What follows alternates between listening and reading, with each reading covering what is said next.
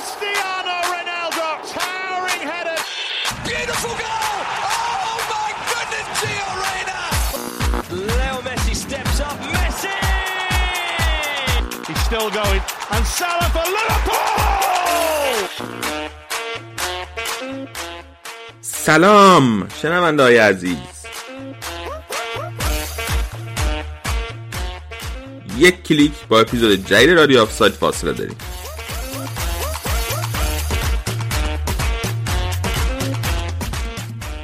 بحث و گفتگو و دعوا درباره فوتبال اروپا فقط توی رادیو آفساید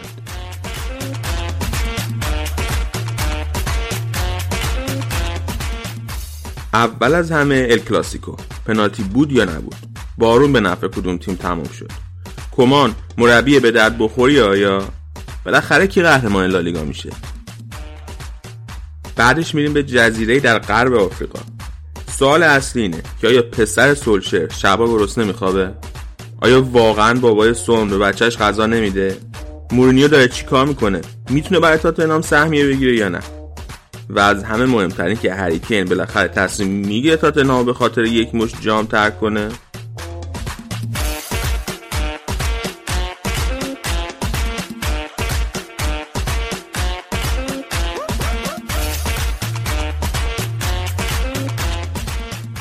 ایستگاه آخرم کشور چکمه. چرا همه مدعی ها بازیاشون رو بردن؟ چرا به اینتر به خاطر سبک بازیش انتقاد میشه؟ گاسپرینی بالاخره می‌خواد از آتالانتا بره جای بزرگتر یا نه؟ اصلا خود گاسپرینی به کنار. تیم بزرگی هست گاسپرینی رو بخواد؟ اینا و خیلی بیشتر از اینا توی این اپیزود رادیو آفساید. بریم شروع کنیم. یک دو سه Lionel Messi! Oh my goodness! Lionel Messi does it again. He's superhuman.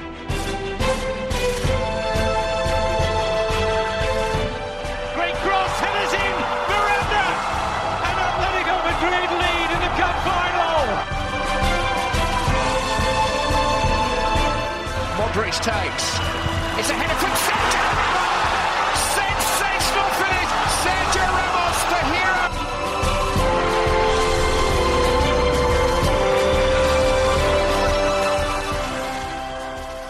اول برنامه بخش اسپانیا.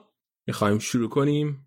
الان همین رو اینجاست ولی نمیریم با سلام علیک کنیم. یه مهمون داریم یه مهمون عزیز یکی از شنونده های رادیو آف ساید یاسر سلام چطوری؟ خوبی؟ و خودت رو معرفی کن. درود به تو علی درود به تو امیر حسین و درود به هر کی که صدامون رو میشنوه. من یاسرم همونجوری که گفتی از طرفدار پرواپرستون طرفدار بارسام همین اولش بگم. و خیلی خوشحالم که تو جمعتونم. مرسی از دعوتتون. دمت گرم که اومدی لطف کردی. حسابی که اومدی. به امیر حسین هم سلام علیک کنیم سلام امیر حسین تو چطوری؟ سلام علی به تو و همه شنونده به یاسر عزیز که امروز اومده. خیلی خوشحالم که یاسر پیش ماست. خیلی ناراحت از اتفاقاتی که توی آخر هفته افتاد. وایسا اینا رو وایسا. حالا دارم براتون ولی- راجع به کلاسیکو. ولی در مجموع خوبم. یاسر یکی از کسایی بود که خیلی کامنت های زیادی واسه ما می نوشت قابل توجه کسایی که می‌خوان مهمون برنامه بشن. و و ما دیگه این هفته احتمالا دیگه نمی نویسه خود چون خودش هست و میگه نه می نویسه یاسر بنویس احتمالاً دوره همچنان. بعد این هفته. منتظرم ببینم چجوری می‌نویسن راجع به برنامه. اوه اوه آره. تهدیدمون کرد الان. نه بابا با اشتیاق. آه ایوه. آفرین. حال دارش گفتم تهدیم کردی. همینجا قطع کنیم. خب یاسر بیا بگو که رادیو آفساید چجوری باش آشنا شدی؟ اولین بار کجا شنیدی؟ کی شنیدی؟ من از طرفدارای و شنونده های قدیمی فوتبالکست بودم. اه، بعد اینکه فوتبالکست تموم شد و یه فقدانی توی زندگی فوتبال حالا پادکستی من به وجود اومد. بعد یه مدت یکی از دوستان به نام دوستای قدیمی فوتبالی خودم که از طرفدار پرواز خودتونم هست کامنت می‌ذاره به نام بهزاد شما رو معرفی کرد بهم و گوش دادم و لذت بردم و حالشو بردم دیگه. ادامه دادم همچنان. خیلی خوشحالم که هستین. خیلی خوشحالم که دنیامونو دنیای ما فوتبالی های ایرانی ها رو زیباتر می‌کنین. می‌بینیم فوتبال ما اما با اون لحظه هایی که داریم میشنویم خب اینطوریه که فوتبالکست خب حالا کلا پادکست آدم یه جوری گوش میده. ده دقیقه ای 15 دقیقه ای ولی کم پیش میاد که مستمر گوش بدی. توی اتوبوس توی در حال پیاده روی و اون لحظه ها باعث میشه که ما که مریض فوتبالیم همچنان از لحاظ صوتی هم با فوتبال در تماس بشیم. عاشق جزئیاتی هم که شماها راجع به فوتبال میدیم به مخاطباتون و امثال منو سیراب می‌کنین یه من سرخ شدم عرق شرم اینجوری هیدرم پاک می‌کنم. نمی‌دونم که واقعا دست در نکن دستمالم اگه خواستی دور برد بد باشه اگر رو پاک کنی با دست پاک نکن. اما نه واقعا اینا بدون تعارف گفتم چون که سخت میشه این اطلاعات این جزئیات دقیق و در آورد. مخصوصا که بخوای بری به انگلیسی یا به زبانهای دیگه دراری و اینکه شما اینجوری در واسه مخاطبتون انقدر راحت میگین و بچه ها مطمئنم همه استفاده می‌کنن دیگه. لطف دارید دمت گرم. خب گفتی طرفدار بارسایی. از که طرفدار بارسا شدی؟ چی شد که طرفدار بارسا شدی؟ اینم بگو. ببین منم طبیعتا مثل خیلی از بچه های نونهال با یه فوتبالیست طرفدار یه تیمی شدم. یادم سال 98 موقعی که فوتبال ایران یعنی جام جهانی بود و ایران با اون وضع دراماتیک رفته بود جام جهانی و خیلی دیگه همه جا فوتبالی بود. فوتبال رو دنبال می‌کردم جام جهانی 98 و بعد اینکه حالا ایران حذف شده و اینا گفتیم خب ایران حذف شده این جام جهانی چی میشه؟ اون موقع یادم رونالدو توی برزیل خیلی معروف بود رونالدو اورجینال. اورجینال که جفتشون رونالدو هم نمی‌دونم چرا هم افتاده دهن ما. جفتشون رونالدو هم دیگه. رونالدو برزیلی. یادمه که توی برزیل خیلی معروف بود و خیلی ها دنبالش بودن و اخبارش دنبال می‌کردن. منم خب به تاپ برزیل دنبال می‌کردم. اما از میگه که چپ پا هم خودم با چپ بازی می‌کنم من ریوالدو اومد به و عشق ریوالدو شدم. اما حالا بعد از جام جهانی اون فصل مثلا 98 99 زیاد تو یادم نیست. یعنی فاصلش خیلی دوره. مبهمه که من بازی ها رو چجوری دنبال می‌کنم. اون موقع هم که یادتونه دیگه چجوری توی ایران فوتبال پخش می‌شد. ماهواره هم نداشتیم بازی ها رو نمی‌تونستیم اینجوری که باید دنبال کنیم و مثلا بیشتر هم بوندسلیگا پخش می‌شد. چون ایرانی ها توش زیاد بودن. آره به خاطر ایرانی بیشتر بوندسلیگا پخش می‌شد. تقریبا از سال مثلا بگو 99 اینا یه چیزایی یادمه که فوتبال بارسلون دنبال کردم و ممنون ریوالدو هم که منو با این عشق آشنا کرد.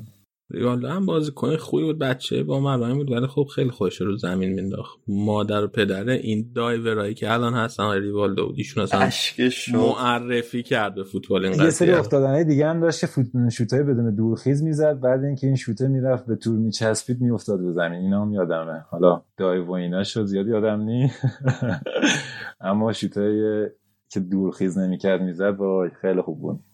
خیلی خوب. بیایم بریم راجبه حساس در این بازی هفته حرف بزنیم. جایی که ال کلاسیکو برگشت برگزار شد توی استادیوم آلفردو دی استفانو رئال جلوی بارسا برای رقابت سر قهرمانی. این ال کلاسیکو فکر کنم میشه گفت از بعد از بازی فینال کوپا دل ری توی سال آنجلوتی مهمترین ال کلاسیکو بوده که توی این سال برگزار شده. از این نظر که توی سرنوشت قهرمانی تاثیر مستقیم داشت. خب رال بازی رفت و برده بود تو اسپانیا همونطوری که می‌دونی نتیجه رو در رو تعیین کنن دست واسه اینکه اگه دو تا تیم امتیازشون با هم قهر مساوی شد کدومشون بالاتر تو جدول وای میسن. و از اون طرف رال دو امتیاز از بارسا عقب بود. می‌خواست و می‌خواست که خودشو از بارسا بندازه جلو و اتلتیکو باید نزدیک تر کنه که همچنان شانس قهرمانی حفظ کنه. اول از امیر رستمی پرسم امیر چطور بازی نظرت؟ والا بازی شروع خوبی نداشت به نظر من. واسه بارسا حداقل. من ترکیب که دیدم خیلی خوشحال بودم از اینکه خب احساس می‌کنم این ترکیب همون ترکیب سه دفاع است که بارسا ریتم خوبش رو باش شروع کرده و داره بازی رو می‌بره توی لیگ. بعد از وقفه استراحت تیم ملی بارسا با وایادولید بازی کرد که خیلی بازی خوبی نبود. خیلی تیم سر حال نبود. اون بازی حالا بردن با, با گل دقیقه آخر. ولی من فکر می‌کردم که خب اون این عوض بشه واسه بازی بعد از دوم ولی بازم شروع خیلی خوبی نداشتن. یکی از گلای خیلی نادرم تو دقایق اول دقیقه 13 خوردن از کنی بنزما. گل فوق العاده یعنی کلاس خودشون نشون داد با اون گلی که زد و همون گل شاید ریتم بازی رو تو نیمه اول عوض کرد. یعنی یه ذره از روحی تیم افت کرد. همچنان داشت با سه دفاع ادامه می‌داد ولی دیگه رئال رفته بود روی اون مودی که می اومد و از فضای بین مدافع استفاده می‌کرد. توپای 40 50 متری مینداختن واسه وینیسیوس و حالا یکی از این دفاع وسط ها باید به پا به پای اون میدوید دیگه. اکثر مواقع هم مینگزا بود که گذاشته بودن وینیسیوس مهار کنه. تو این ضد حمله ها خیلی موقعیت داد به رئال قبول دارم. ولی در از اون طرف هم توی حمله اونقدر که باید تو نیمه اول زهردار نبود. نیمه دوم خب بارسا تغییر تاکتیک داد آروخو اومد بیرون و تیم تقریبا داشت با چار... یعنی با چهار دفاع بازی می‌کرد. چهار دفاعی که خب مینگز آمده و دفاع راست. فکر دست از بازی اومده بود بیرون و چون اونم خیلی خوب نبود و موقعیت هایی که خیلی ایجاد می‌شد. خیلی هم سمت راست بود و تقریبا میشه گفتش که مالک توپ و میدون از نظر موقعیت هم خیلی خوب بود. بارسا بود نیمه دوم. بارندگی شدیدم از خب خیلی جلو نریم. همینجوری داری مکث کنیم. ترکیب بازی وقتی شروع شد رئال بازی رو 4 3 شروع کرد. تفاوتی مهمترین تفاوتی که رئال نسبت به بازی با لیورپول داشت این بود که آسنسیو رو کشیده بود بیرون به جاش والورده رو برده بود تو. خب حالا از یه طرف مسئله خستگی آسنسیو بود ولی عامل مهمتری که باعث شده بود آسنسیو رو بکشه والورده با کشه بیرون و به جاش به آسن... به باشید عامل مهمتری که باعث شده بود آسنسیو رو بکشه بیرون و به جاش به والورده بازی بده این بود که والورده خیلی همیشه توی کارهای دفاعی فعالتره. مساحت بیشتری از زمین رو کاور می‌کنه با, با سرعتش و همینطور با physicality ش.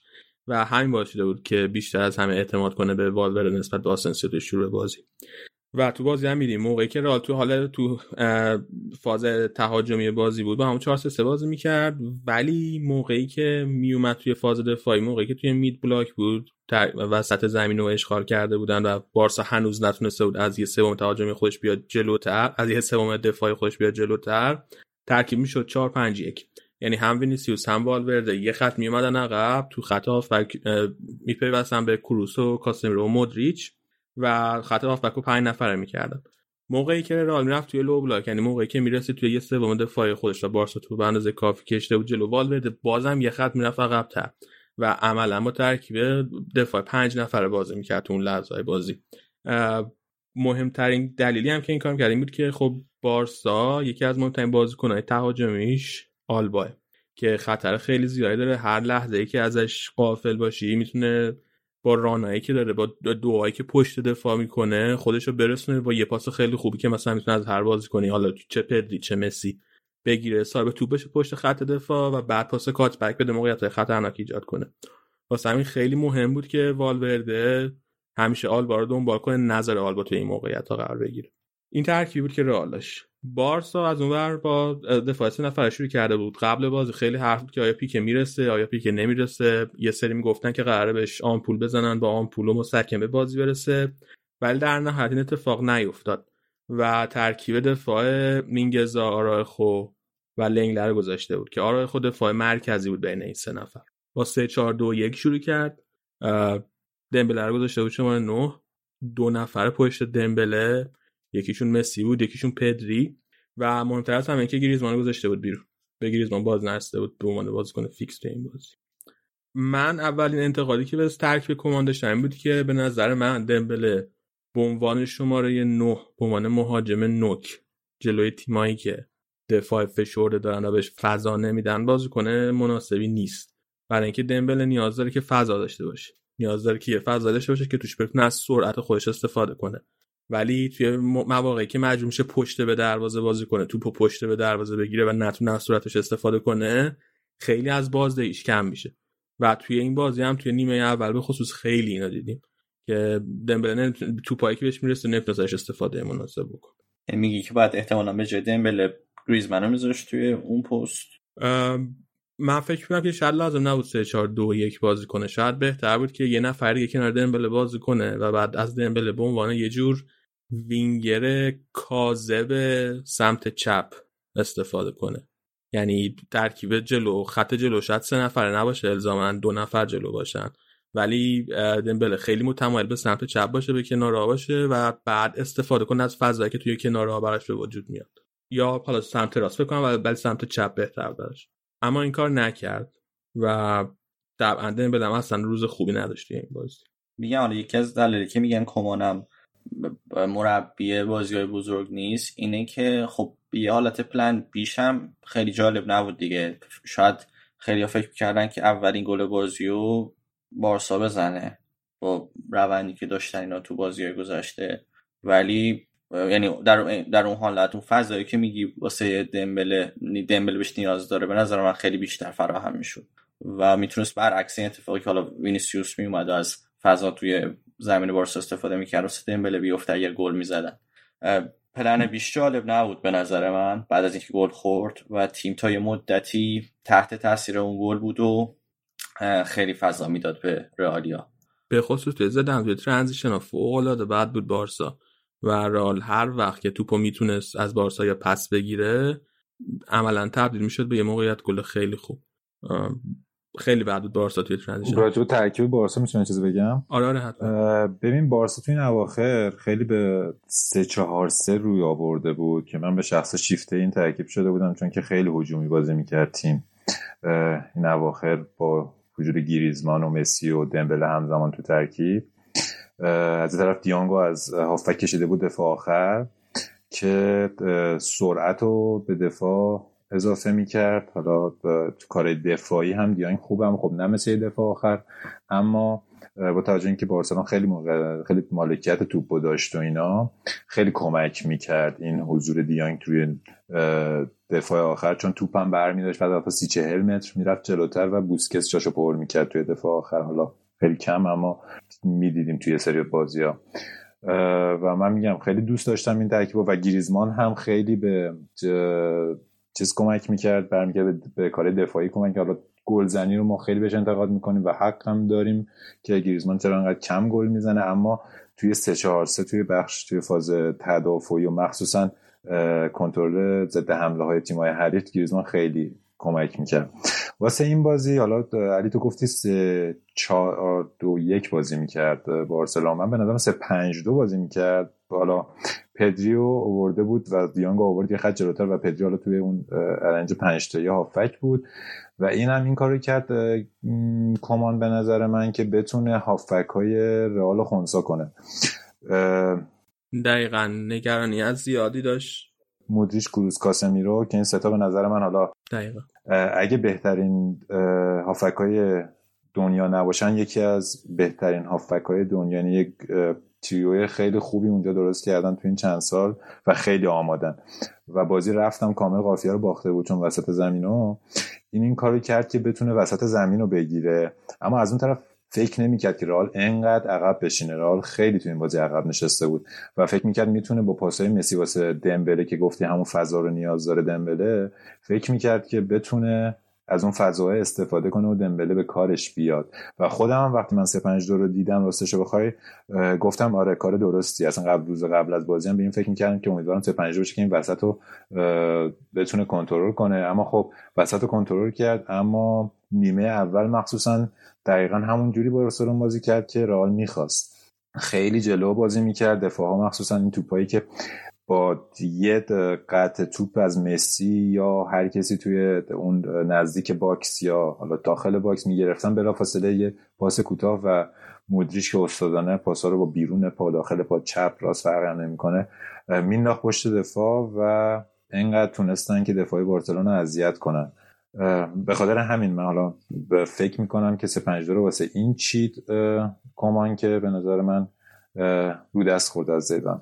حالا یه چیزی که تو همین سه پنج دو منو خیلی نگران می‌کنه اکثر مواقع این برگشت های آلباه اونور اکثر مواقع تو پنج تایی وسط دست سمت راسته ولی سمت چپ آلبا خب تو ترکیب چهار نفرم ایراد زیادی به دفاع برگشتاش هست.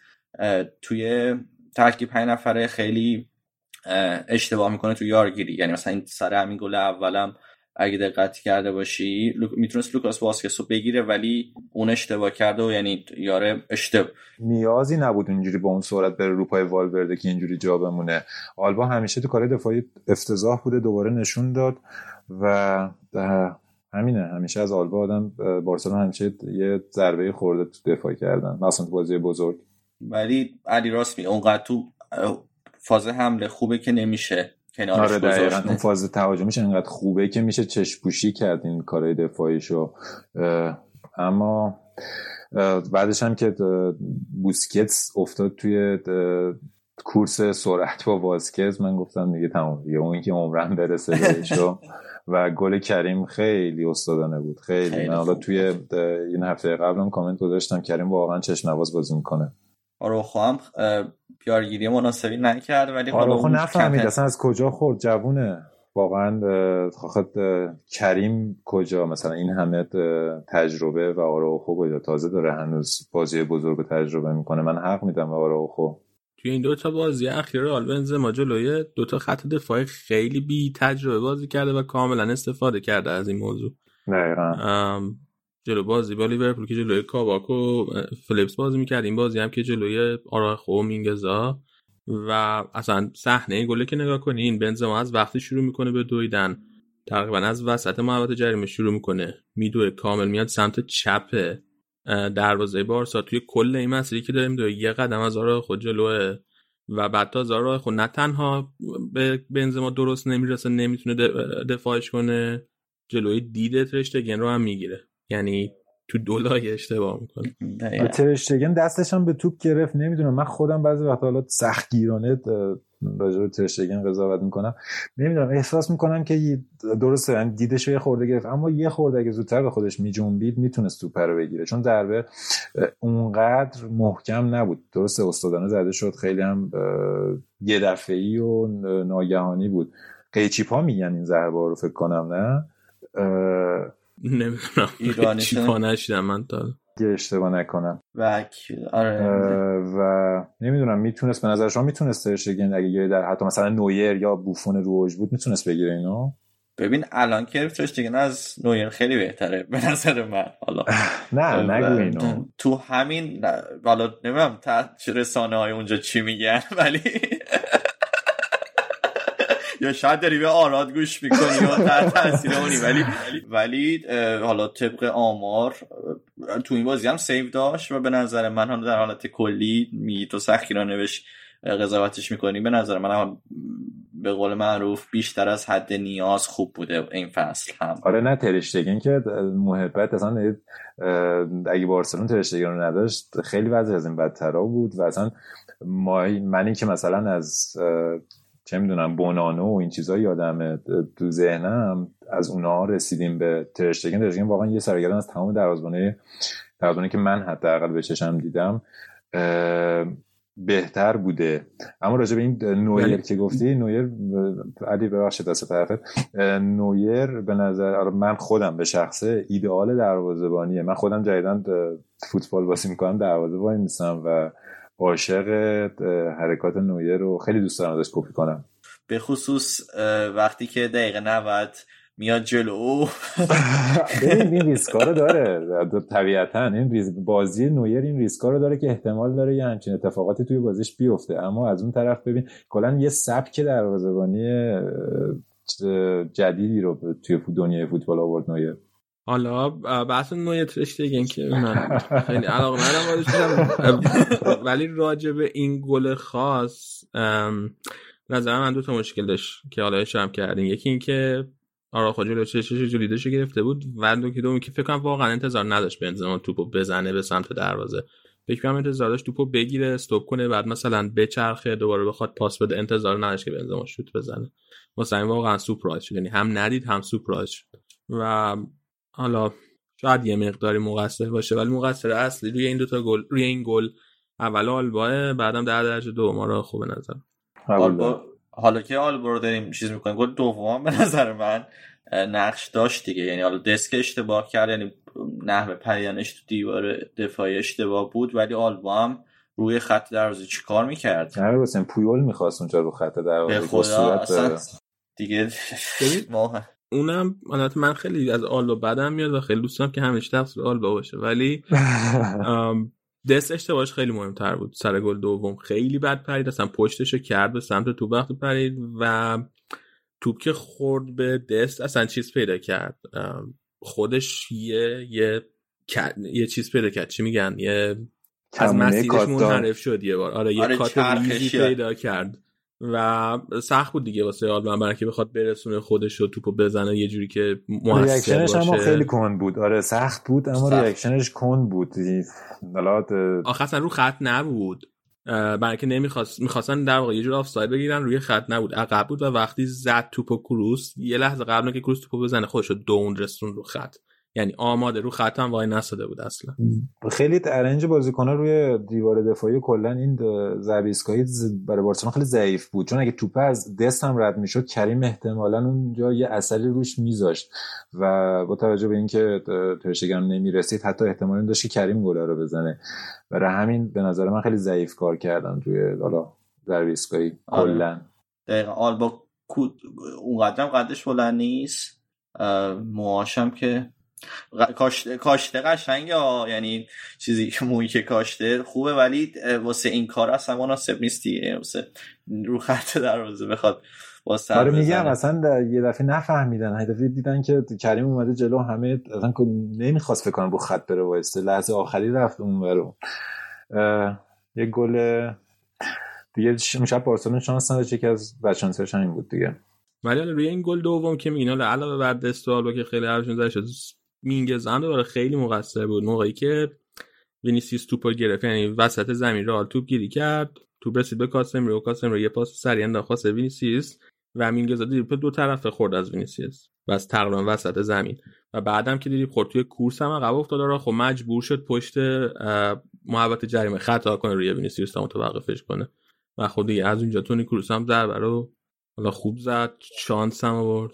مرد دفعاتی بودش که دوئل به وینیسیوس باخت و خب اینم در نظر داشته باید به نظر باید داشته باشیم که وینیسیوس واقعا دریبل زن قهاریه و مینگوزا اون شب منو به شخص سورپرایز کرد. خیلی بازیه. بهترین بازیکن بارسلون بود به نظر من.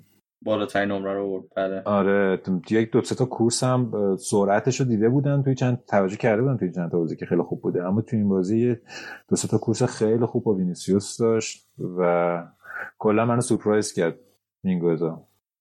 من فکر نمی کنم خیلی خوب بوده باشه. هم که نمره بالا گرفته بیشتر به خاطر اینه که گل زده. توی دفاع خیلی خوب. نمیشه سال جز سر صحنه خطایی هم که گرفت از خود. چند جای دیگه هم مینگزا رو اذیت کرد. به نظرم خیلی بازی خوب نشد ولی حالا جوونه OK.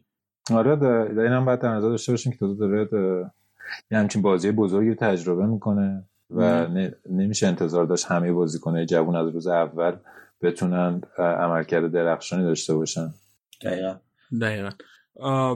نیمه اول یه نیمچه صحنه داوری هم داشت. صحنه ای که وینیسیوس توی محوطه جریمه بارسا توی گوشه محوطه جریمه بارسا افتاد زمین. رالیوم یه معترض بودن یه مقداری سر صحنه که بازیکنای بارسا هولش دادن. فکر کنم بوسکتس بود تو صحنه.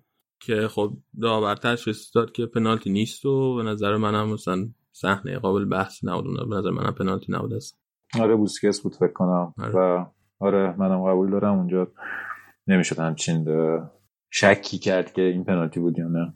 یه دونه صحنه دیگه هم بود دقیقه تقریبا 36 37 بود که دمبله توی محوطه جریمه رئال افتاد زمین. اونم به نظر میمد که شاید مثلا مندی زدتش انداختتش روی زمین که اونم وقتی از نزدیک به نظر من اونم مشکل نداشت. اونم ضربه اونقدر قوی نبود. آره. دقیقه 45 دقیقه 44 هم یکی از اتفاق بدترین اتفاقایی که می‌تونست واسه رئال افتاد لوکاس واسکز مصدوم شد از بازی رفت بیرون. مسئولیت لوکاس واسکز خیلی مهمه چون که یک رئال توی پست دفاع راست الان یکی از فقیری ترین پست های از نظر بازی کنی و تعداد بازی کنه که می‌تونن اونجا بازی کنن. خب به دفاع راست فیکس رئال کار با خاله که این فصل خیلی مصدوم بوده. الان هم هنوز مصدومه هنوز از مصدومیتش برنگشته. هرچند که انتظار میره هرچه سریعتر از مصدومیتش برگرده. نفر بعدی که می‌تونه اونجا بازی کنه میلیتاوه که اونم زیدان اولا خیلی کم بهش اعتماد داره دوما الان به خاطر کم بوده که تو دفاع وسط داره میلیتاو مجبور دفاع راست دفاع وسط بازی کنه. نفر بعدی که اونجا می‌تونه بازی کنه ناچوه که دوباره اونم به خاطر کم بوده تعداد نفرات واسه دفاع وسط مجبور دفاع وسط بازی کنه. چون که رال واران که کرونا داره راموس هم مصدومه و تنها دو تا دفاع وسطی که براش میمونه همین ناچوه و میلیتاو. و آخرین کسی که می‌تونه اونجا بازی کنه اودریو زولاه که اودریو زولا هم زیدان اصلا بهش اعتماد نداره و واقعا از وقتی که اومده توی رئال بازی خوبی نداشته واقعا. توی طول بازی معمولا اوکیه خیلی بد نیست. ولی بعضی جاها یه سری سوتیای به خصوص توی دفاع یه سری سوتیای خیلی بدی میده که واقعا تیم کله می‌کنه وقتی که سوتی میده. توی همین بازی هم یکی دو بار سوتیای بد داد که حالا بقیه تیم جمعش کردن. و الان با نبودن لوکاس باسکت حالا امیدواریم کار با امید امیدوارم که واقعا کار با زودتر برگرده. احتمال به بازی با لیورپول که نمی‌رسه. ولی امیدوارم به بازی با خطافه برسه واسه آخر هفته وگرنه یا مجربه یا مجربه اوریوزولا بازی بده یا اینکه دفاع وسط رال مادرید کاستیارو بیاره چوستو بیاره بهش بازی بده به جاش ناچور یا میلتار ببر دفاع راست یا اصلا کلا سه دفاع بازی کنه نمی‌دونم. واسه بازی با لیورپول که اصلا استرس نداشته باشن چون رابرتسون اون طرف خیلی از فرمش دوره و فکر کنم اودریوزولا بتونه اونم شکست بده حالا نمی‌دونم که استرس هر صورت. اون صحنه ای که مسی از روی کورنر داشت گل می‌زد چطور بود؟ آها اونم تو نیمه اول بود. آره آخر نیمه اول بود. اون اون خیلی حیف شد. خیلی حیف شد. یکی از گلای کلاسیک ال کلاسیکو می‌شد اگه گل می‌شد. و, و این این ضربه رو رو دست کورتوا زدن واقعا واقعا هنر می‌خواد. دیدم مسی جدیدم خیلی این تلاش داره که توپو بفرسته دقیقا توی شیش قدم نزدیک خط دروازه که حالا یکی بسابه توپه بره تو گل یا حتی توپ مستقیم بره تو گل. این نزدیکترین تلاشش بود برای رفتن توپ مستقیم به گل که نشد دیگه. نشد که بشه. فکر کرده خیلی تونی کروسه همینجوری راحت می‌تونه از نقطه کورنر گل بزنه. اون تونی کروسه که می‌تونه از نقطه کورنر گل بزنه. آره یک بازی حساسی مثل نیمه نهایی سوپرکاپ اسپانیا جلوی والنسیا. آره حساس که خیلی حساس بود. فقط اینکه اشاره واقعا مسی فکر کرده شانس تونی کروس داره اما نه نداره. کورتوا کورتوا همینجوری گفت دو متر قدش و به یه گل داره دو متر اینجوری رو تیر دو بخوای. تیرک هم تیرکش هم حالا اگه بخوای گل بشه که خیلی خوب بوده تیرکش هم جالب بود. چطور یه گل هم واسه اون حساب کنیم واسه که تیرک زده مثل نه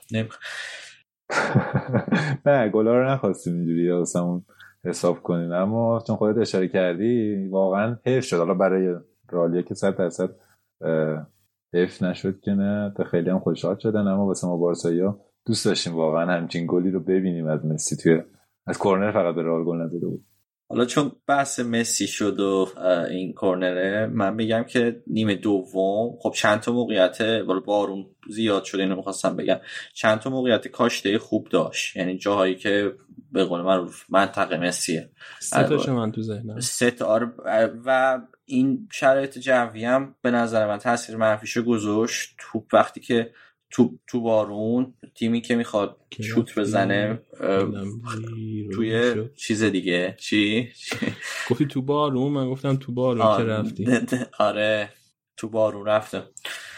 آره خیلی خیلی غم انگیز بود که یه حالا بعد این اتفاقات همش بیفته توی روز کاملا ابری مادرید و تو پاشیچ کدوم نمی‌رفت اونجایی که باید دیگه. یکیش هم کورتوا باز خوب گرفت. یعنی جاگیریش خیلی خوب بود سخت نبود گرفتن توپ ولی بقیه توپاش اونجایی که می‌خواست نمی‌رفتن. توپ سنگین تر قاعدتا. آره کلا این شرط جوی هم مزید بر علت شد که نیمه دوم حالا راجع صحبت می‌کنیم که بارسا نتونه اون جور که باید بیشتر فشار بیاره. حالا برای هر دو تیم بود درست اما خب بارسلون بیشتر نیاز به گل داشت و برای این ضربه مسی هم که میگی دقیقا تاثیرش بیشتری داشت. اما خب مسی نسبت به یکی دو فصل پیش ایستگاهیش خورده کیفیتش اومده پایینتر. یه مصاحبه از سمدو بود خونده بودم که اصلا مسی ظاهرا تمرین که انجام میده تمرینات ایستگاهی تمرین نمی‌کنه توی تمرینات و خیلی عجیبه. این انگار تو خونشه که حالا این ضربه ها رو هم داره بدون تمرین توی بازی ها بول می‌کنه. اما همونجوری که گفتی توی این بازی اصلا ایستگاهیش خوب نبود. آره جبه نیمه دوم در من چی فکر کنیم؟ به جز این مسئله بارون که گفتین من برای مسئله بارون واقعا معلوم که به نفع او کیه چون که خب رالم خیلی براش مهم بود که توی ترانزیشن توی ضد حمله مثل نیمه اول ادامه بده بتونه بازی در بیاره و این بارون از اون نظر واسه رال خیلی بد شد چون که توی ضد حمله توپ اون سرعت همیشه روی زمین نداره. بازیکن‌ها دویدنشون کنته همیشه به خاطر اینکه خب سنگین میشن کل بدنشون سنگین میشه. و کلا بازی رو چیز کرد بازی رو متفاوت کرد عجیب کرد. خیلی بارون بدی بود اصلا آره. ولی در کل به عنوان کلی میگن. تیمی که توپ دستشه بیشتر ضرر می‌کنه دیگه از از اینجور اتفاقات بارون به خصوص. و رئال از اون طرف خیلی داشت فشرده بازی می‌کرد دیگه. واسه گل نخوردن مهمتر از گل زدن. یه باد خیلی کمی هم به سمت دروازه بارسلون داشت. حالا شدتش زیاد نبود اما خب این با این بارونه یه بادی هم به سمت دروازه بارسلون هم بود. باد دیگه از کجا تشخیص داری از تلویزیون قربونت برم. نه دیگه بارون وقتی داره شیب نشون میده که چجوری داره میاد رو زمین می‌خوره متوجه میشه دیگه. بابا شیب قطرهای بارون از کجا می‌دیدی تو؟ نمی‌دونم شاید تلویزیون ما خیلی آره. کیفیتش خوب بوده. ببین ابر و باد و مها خورشید و فلک به خدا در کار بودن و وار. نه نه نه این که نمیگم حالا حالا بار که باز بحثش می‌رسیم نوبتش میشه. اما این راجع به این شرایط جوی نمیگم خیلی تاثیر داشت. اما یه ذره بیشتر چند سمت بارسلون بود که اینم کار سختتر می‌کرد و حالا دیگه شانس ما بود دیگه اون شب آقا شنوندای عزیز خودشون گوش کنن بعد تصمیم بگیرن. من یه حرف غیر منطقی دارم می‌زنم. واقعا. در این قضیه. دیگه بارون بود دیگه. حالا اینکه باد کدوم ور میمد و اینا رو من نمی‌دونم. ولی می‌دونم که برای هر دو تیم بعد به خصوص سریال از این جهت بد بود که زده هم باشه کن می‌کرد. واسه بارسا هم بد بود داره جفتشون بد بود. همون تو بارون که رفت الجا بله. ولی یه چیزی هم که هست دیگه رئالیا نمی‌تونن به اتلتیکو زین پس انگ ضد فوتبال یعنی حالا ضد فوتبال که نظر من چیز اشتباهی کلا ولی دفاع فشرده گذاشتن مثلا ده نفر پشت توپ. آره خیلی تو نیمه خیلی فشرده وقتی پنج دفاع پنج والورده دیگه شده بود دفاع راست. رال هر موقع برای پیروزی لازم باشه هر تاکتیکی که لازم باشه رو ازش استفاده می‌کنه. پس هم نخورده که جور خاصی بازی کنه. تو مقایسه نکن چیزی که تو ذهنته. ما بارسایی ما بارسایی هیچ موقع قبول نمی‌کنیم که تیممون اینجوری بخواد ببره. هر تیمای دیگه امکان داره که به هر نحوی بخوام پیروز شن و این حق هم دارن. نه اینکه بله کاملا نه کاملا چیز. ولی میگم دیگه مثلا به اتلتیکو نمیشه ایراد گرفت دیگه. خب پس آره. خدا شد که شما بارسا یا قبول نمی‌کنین بهش ما رو یا قبول می‌کنیم. پیروزی رو قبول می‌کنیم. پیروزی رو پیروز... ما من اتفاقا بحث اول شروع شد. علی اینم ملات هم به تو هم به رالیا می‌خواستم تبریک بگم چون وقتی آدم بازنده هم هست باید بازنده با ادبی باشه و من تبریک میگم بهتون. شما امسال ما رو دابل کردین و پارسال هم یه دونه دیگه بردین سه تا پشت سر هم. بعد از چهل خورده ای سال فکر کنم روز خوندم و مبارکتون باشه. ما تبریک میگیم. آره ما تبریکمون رو میگیم. اما خب بحث راجع به سبک فوتبال شد. من خواستم بگم که تبریک نمیگی؟ از دیروز تا من قهر کرده. چرا شما کلاسیکو بردین نه اون چیز بعد بازی بود که من خب خیلی یعنی تو طول بازی داشتم خیلی حرص میخوردم نیمه دوم. من screen shot chat ها رو منتشر کنم همه دنیا ببینن. بعدم چیز حالا که نمی‌دونم من به نیمه دوم رسیدیم یا نه ولی من بذار قبل اینکه می‌خوای بری سراغ وار؟ نه نه بحث وارم نبود. من می‌خواستم از یاسر را جوی کمانم بپرسم. نظر کلیش. حالا خیلی وقت خیلی ها میگن مربی تیم های بزرگ مربی بازی های بزرگ نیست. و تو چمپیونز خب جلو پاریس باخت. توی مربی قبلی بارسا هم مثل والورده و ستین اینا هم همینجوری نتیجه گرفتن. بازی مهم و برخلاف زیدان. اون کاری که زیدان می‌کنه واسه رئال با حداقل ها بعضی وقتا بهترین نتیجه رو می‌گیره. تیم تورنمنت میاد مثلا جلو لیورپول می‌بره. یعنی حتی سیتی هم که باختن به نظر من با اون چیزی که داشتند یه نتیجه یا یه باخت آبرومند و حذفی که شدن این با چیزی که ما تو بارسا می‌بینیم کاملا متفاوته دیگه. یعنی بارسا با الان جزو بیشتری market value از نظر بازیکن انتظار میره که ازش که تو بازی بزرگم بیاد از این داشت داشت استفاده کنه دیگه. آره. ببین با زیدان قابل مقایسه نیست چون زیدان چه موقعی که بازی می‌کرد و حالا چه موقعی که از موقعی که مربیگریش رو شروع کرده نشون داده که مرد میدونای بزرگه و اصلا یه ذهنیتی داره که تو اون بازی ها بیشتر خودشو نشون میده. و موقعی که البته زیدان هم رئال گرفت قابل مقایسه نبود مهره هاش و شرایط تیمش با موقعی که کمان تیمو تحویل گرفت. ببین ما پارسال کلا تو این چند سال اصلا پارسال نه روند رو به نزولمون کاملا شا... قابل دید بوده قابل دیدن بوده و ما در باید اینو دیدید ببینیم که کمان کی و چجوری این تیمو تحویل گرفت. اول اینکه کمان از تیم ملی گذشت که ساخته بود و خیلی امید داشت بهش که بتونه یه حالا اگه قهرمان بشه که خب برای هلندیا چه بهتر اگه نه حتی یه رتبه بیاره توی بازیات نیمه نهایی یا حتی فینال. من فکر می‌کنم بره با تیمش. اون تیمو ول کرد تیم ملی خودش بود ولش کرد و اومد به بارسلون. چه بارسلونی؟ بارسلونی که انقدر وضعیتش خراب بود. اون فضاحت توی چمپیونز لیگ به بار اومده بود. مسی سودای رفتن داشت. بازیکن نمی‌تونستن بگیرن واسهش این همه بازیکن رو فروختن به خاطر سوارز من احساس می‌کنم به خاطر دستمزدش فروختن. واقعا دیگه پول نداشتم دستمزد سوارز رو بدم و تنها بازیکنی که فکر کنم واسهش گرفتن می‌خواست دست بود. با همه این شرایط تیمو شروع کرد. حالا اولش آزمون و خطا بود. چهار دو سه اینا شروع کرد. یواش یواش رفت بالا اومد جلوتر اومد جلوتر و سیستمش رو به نظر من با این سه دفاعه پیدا کرده. هنوز نمی‌تونه توی بازی بزرگ نشون بده خودش رو به نظرم به خاطر اینه که اون مهرایی که می‌خواد و نداره که اون اون چیزی که تو افکارشه رو پیاده کنن اون مهرا به نظر من بارسلون الان تو همین بازی کلاسیکو ببین آراوخو مینگوزا دست پدری دیانگ و دمبله. همشون زیر 23 سالن.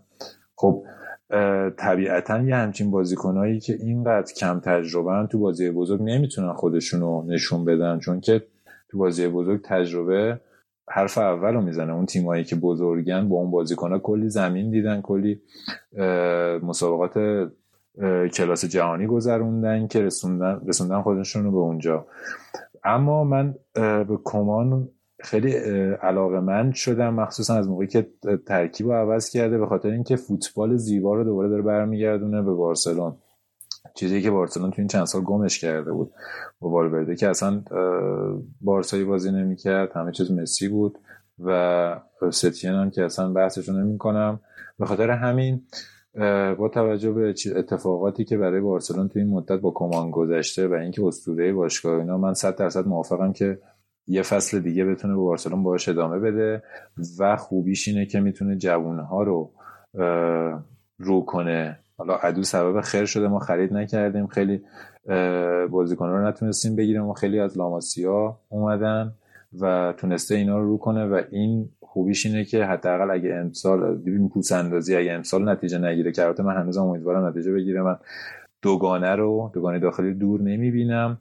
اما اگه نتیجه نگیره هم حداقلش اینه که یه پوس اندازی کرده یه جوونا رو آماده کرده واسه مربی بعدی که امیدوارم پپ باشه. دقیقا. پپ باشه؟ امیدوارم. با پورتا بتونه بیادش پپ؟ من من پپ خیلی دوست داشتم تو دورانی که بارسا تو اوج بود و مهرهای زیادی هم داشته ازشون خیلی خوبم استفاده کرد. خودش هم میگه. میگه که مثلا من تیمی داشتم که جاویا داشت اینیستا داشت مسی بوده. پوسکتس تو اوجش بود. ولی یه برگشته به عقبه به نظر من.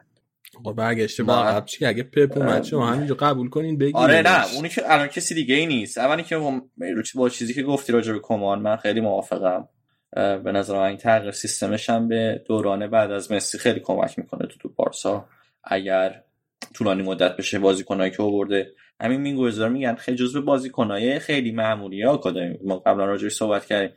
ولی اومده و خیلی خوب جا الان تو ترکیب اصلی جا افتاده که بهترین دفاع وسط خریدی. قطعا حالا یک دو تا ورودی مجانی احتمال باشگاه خواهد داشت. یکی گارسیا دفاع وسط مال آکادمی اون میاد و احتمالا یکی دو یه خریدم از خریده که کومان می‌خواد دیگه. حالا واینالدوم جزو option هست که امیدوارم نباشه. مال آکادمی سیتیه گارسیا این بگرستیان اینا که اونجا کار می‌کنن علی فکر می‌کنه که اینا ورودی ها بودن. آره. نه همش مال بارسلونا. رفته اونجا یه خورده بزرگتر شده داره درسته. شعبه یه بارساس هستم دیگه بابا عکس داره با پیران بارسلون توی دوران بله بله. نوجوانی و عنفوان جوانیش.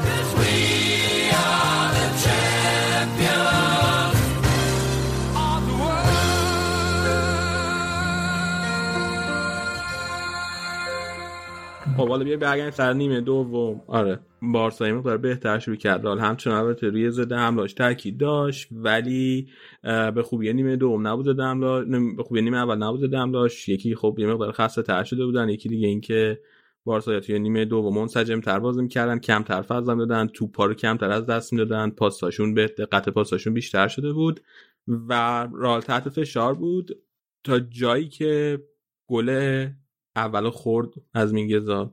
سر اون گل به نظر من یعنی من عد... موقعی که داشتم بازی میدم به نظر اومد که مندی مقصر گله و مندی بازی کنی که قرار بوده مینگزا رو بگیره.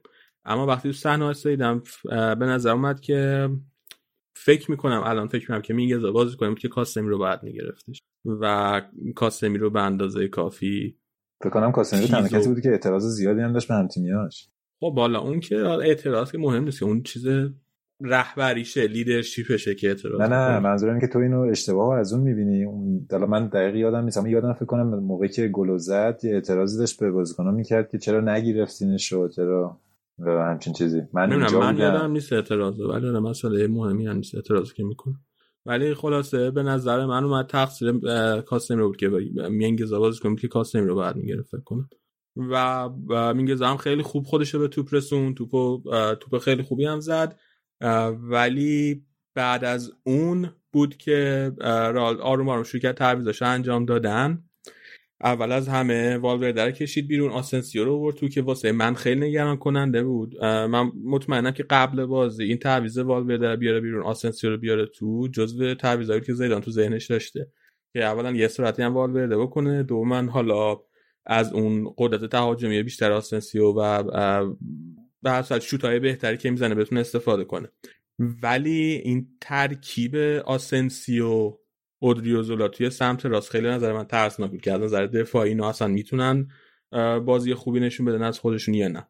چون که آسنسیو هم بازیکنیه که یه بازیکن خیلی تهاجمیه ولی توی دفاع توی کارهای دفاعی واقعا خیلی وقت سوتی زیاد میده. و کلا توی نیمه اولم از دقیقه 45 تا دقیقه 60 که والورد اومد بیرون در واقع اتفاقی افتاده بود که والورد از اودریوزولا عقب‌تر بازی می‌کرد. و اودریوزولا جلوتر از والورد بازی می‌کرد بود توی بیشتر صحنه‌های بازی. و خب من خیلی نگران بودم از این جهت. وقتی هم آسنسی اومد واقعا سمت راست دفاع رال خیلی خیلی تحت فشار بیشتری قرار گرفت. بعد تعویض بعدی که دقیقه 72 کرد سه تا هم زمان کرد. بنزما رو کشید بیرون بجاش دیاز آورد تو. کروسا کشید بیرون بجاش ایسکو رو آورد تو و به جای وینیسیوس هم مارسلو رو آورد.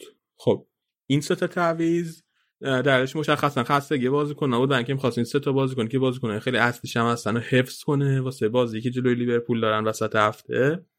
و موقعی که این تعویض رو کرد ترکیب رئال formation رئال عوض شد. و دیگه از این از این لحظه بعد ترکیب رئال دیگه چهار دفاعه نبود عقب زمین. ترکیب رئال سه دفاعه شده بود. مندی ناچو میلیتائو سه تا دفاع وسط عقب زمین بودن. بعد مارسلو و اودریوزولا داشتن به عنوان wing back عمل می‌کردن. و بعد از اون طرف بازیکنهای خط هافبک مدریچ مونده بود و ایسکو و بعدم دیاز توی خط نوک خط حمله. خیلی جالب بود این سه تا تعویض هم یعنی دقیقه هفتاد و دو تعویضش تموم کرد توی بازی که حالا اونجوری هم بارون می‌اومد حالا احتمال هر اتفاق دیگه مثل مصدومیت یا اتفاق واسه کورتوا یا هر چیز دیگه بود جالب ولی چه تعارف می‌کنی؟ یعنی پنج دفاعه بودن اولا دیگه اینا wing back آره اینا که توی از اونجا به پستشون wing back بوده دیگه. این حالا از اونجا به بعد توی کاملا دفاعی بود رئال. آره. چون که به خصوص اون بازیکنه که وینیسیوس خیلی مهمه واسه ضد حمله رئال. بخاطر اینکه بازیکنی با سرعت وینیسیوس و قدرت دریبلینگ وینیسیوس بازیکنی که همزمان این دوتا رو داشته باشه رئال نداره. و رئال و وینیسیوس خیلی مهمه واسه رئال موقعی که می‌خواد روی ضد حمله موثر باشه روی transition موثر باشه. و تو وقتی وینیسیوس رو می‌کشی بیرون اینو اینو می‌گیری. یعنی از اون لحظه از اون لحظه که وینیسیوس اومد بیرون دیگه رئال تقریبا قدرت حتی حملش کامل ازش رفت. یعنی دیگه رئال حمله نمی‌کرد عملا یکی دو تا موقعیت اینجا اونجا داشت. مثلا آخر بازی مارسلو یه دو موقعیت تک به خیلی خوب به دست آورد. ولی اونم اونم بر از سر چیز نبود. اونم بر از سر حالا یه پلنی که رئال از قبل داشت به نظر من نبود. و رئال از اون دقیقه بازی بعد کاملا داشت دفاع کرده هدف اصلیش حفظ کردن اون یه گل برتریش بود. زمینی که خوبم از تجربه تجربه دیگه از تجربه مارسلو هم استفاده می‌کردن. رهبری خوبی داشت به نظرم وقتی که اومد و کاپیتانم شد تو اون ده 15 دقیقه آخر بازی. خیلی هم با انگیزه بود خیلی هم حرارت و هیجان زیادی هم بود. در این حال تعویض بارسا حالا حالا بغیر از ایلاش موریبا که من خیلی دوستش هم دارم به نظرم جالب شد که این بازی رو بازی کرد. به جا رو خوب به نظرم تقریبا تأثیری تو بازی نذاشتن. یعنی برایت اومد کار خاصی نکرد.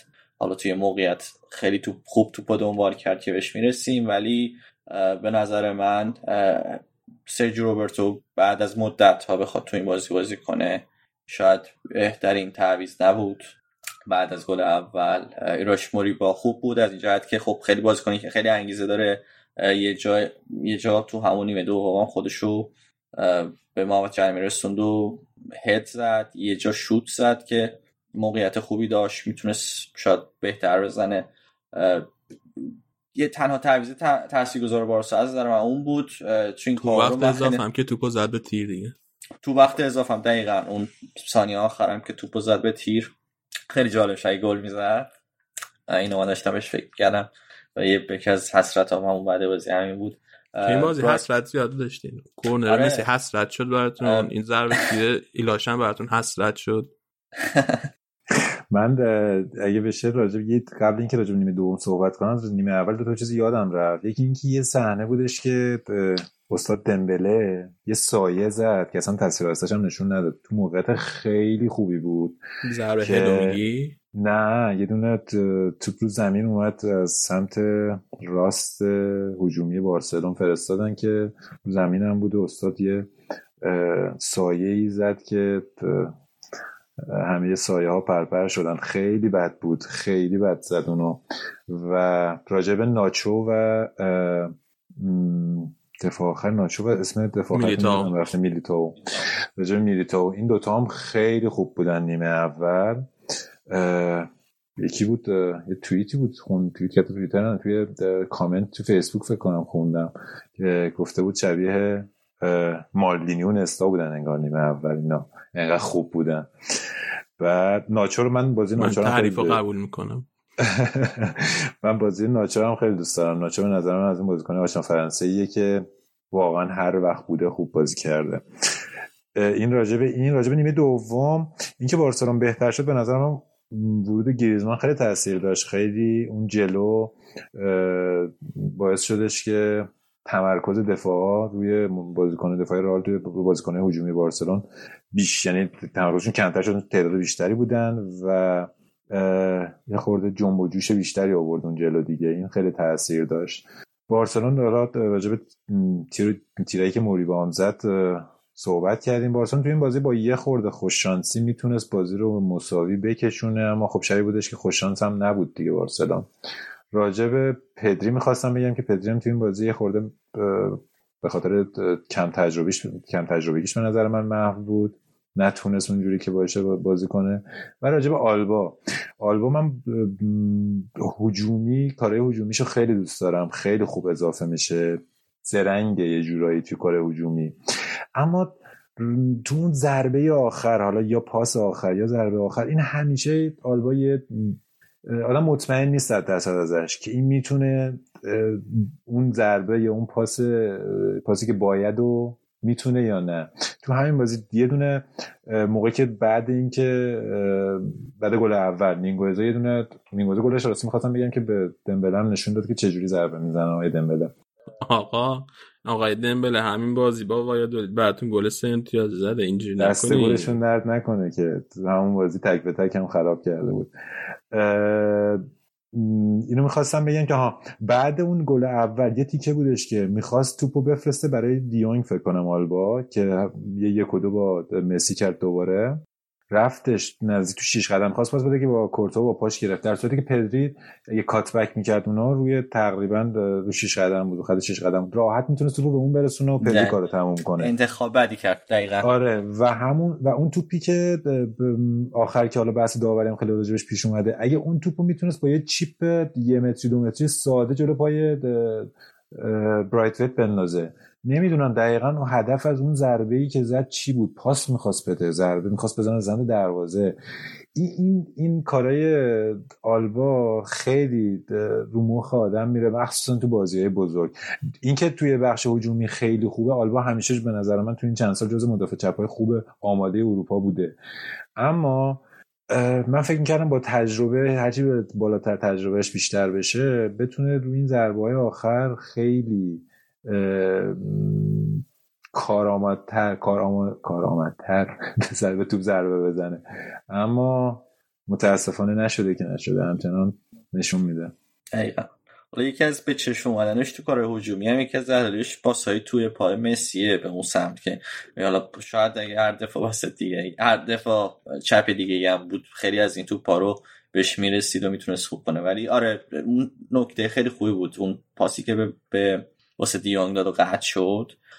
چند تا گزینه بهتر از دیانگ داشت. می‌تونست دیرتر پاس بده می‌خوایم به دقیقه 82 هم اشاره بکنیم یا چیزی نکته دیگه قبلش هست؟ نه بریم درباره اون حرف بزنیم درباره صحنه ای که بارسا خیلی درباره شاکی بودن درباره داوری.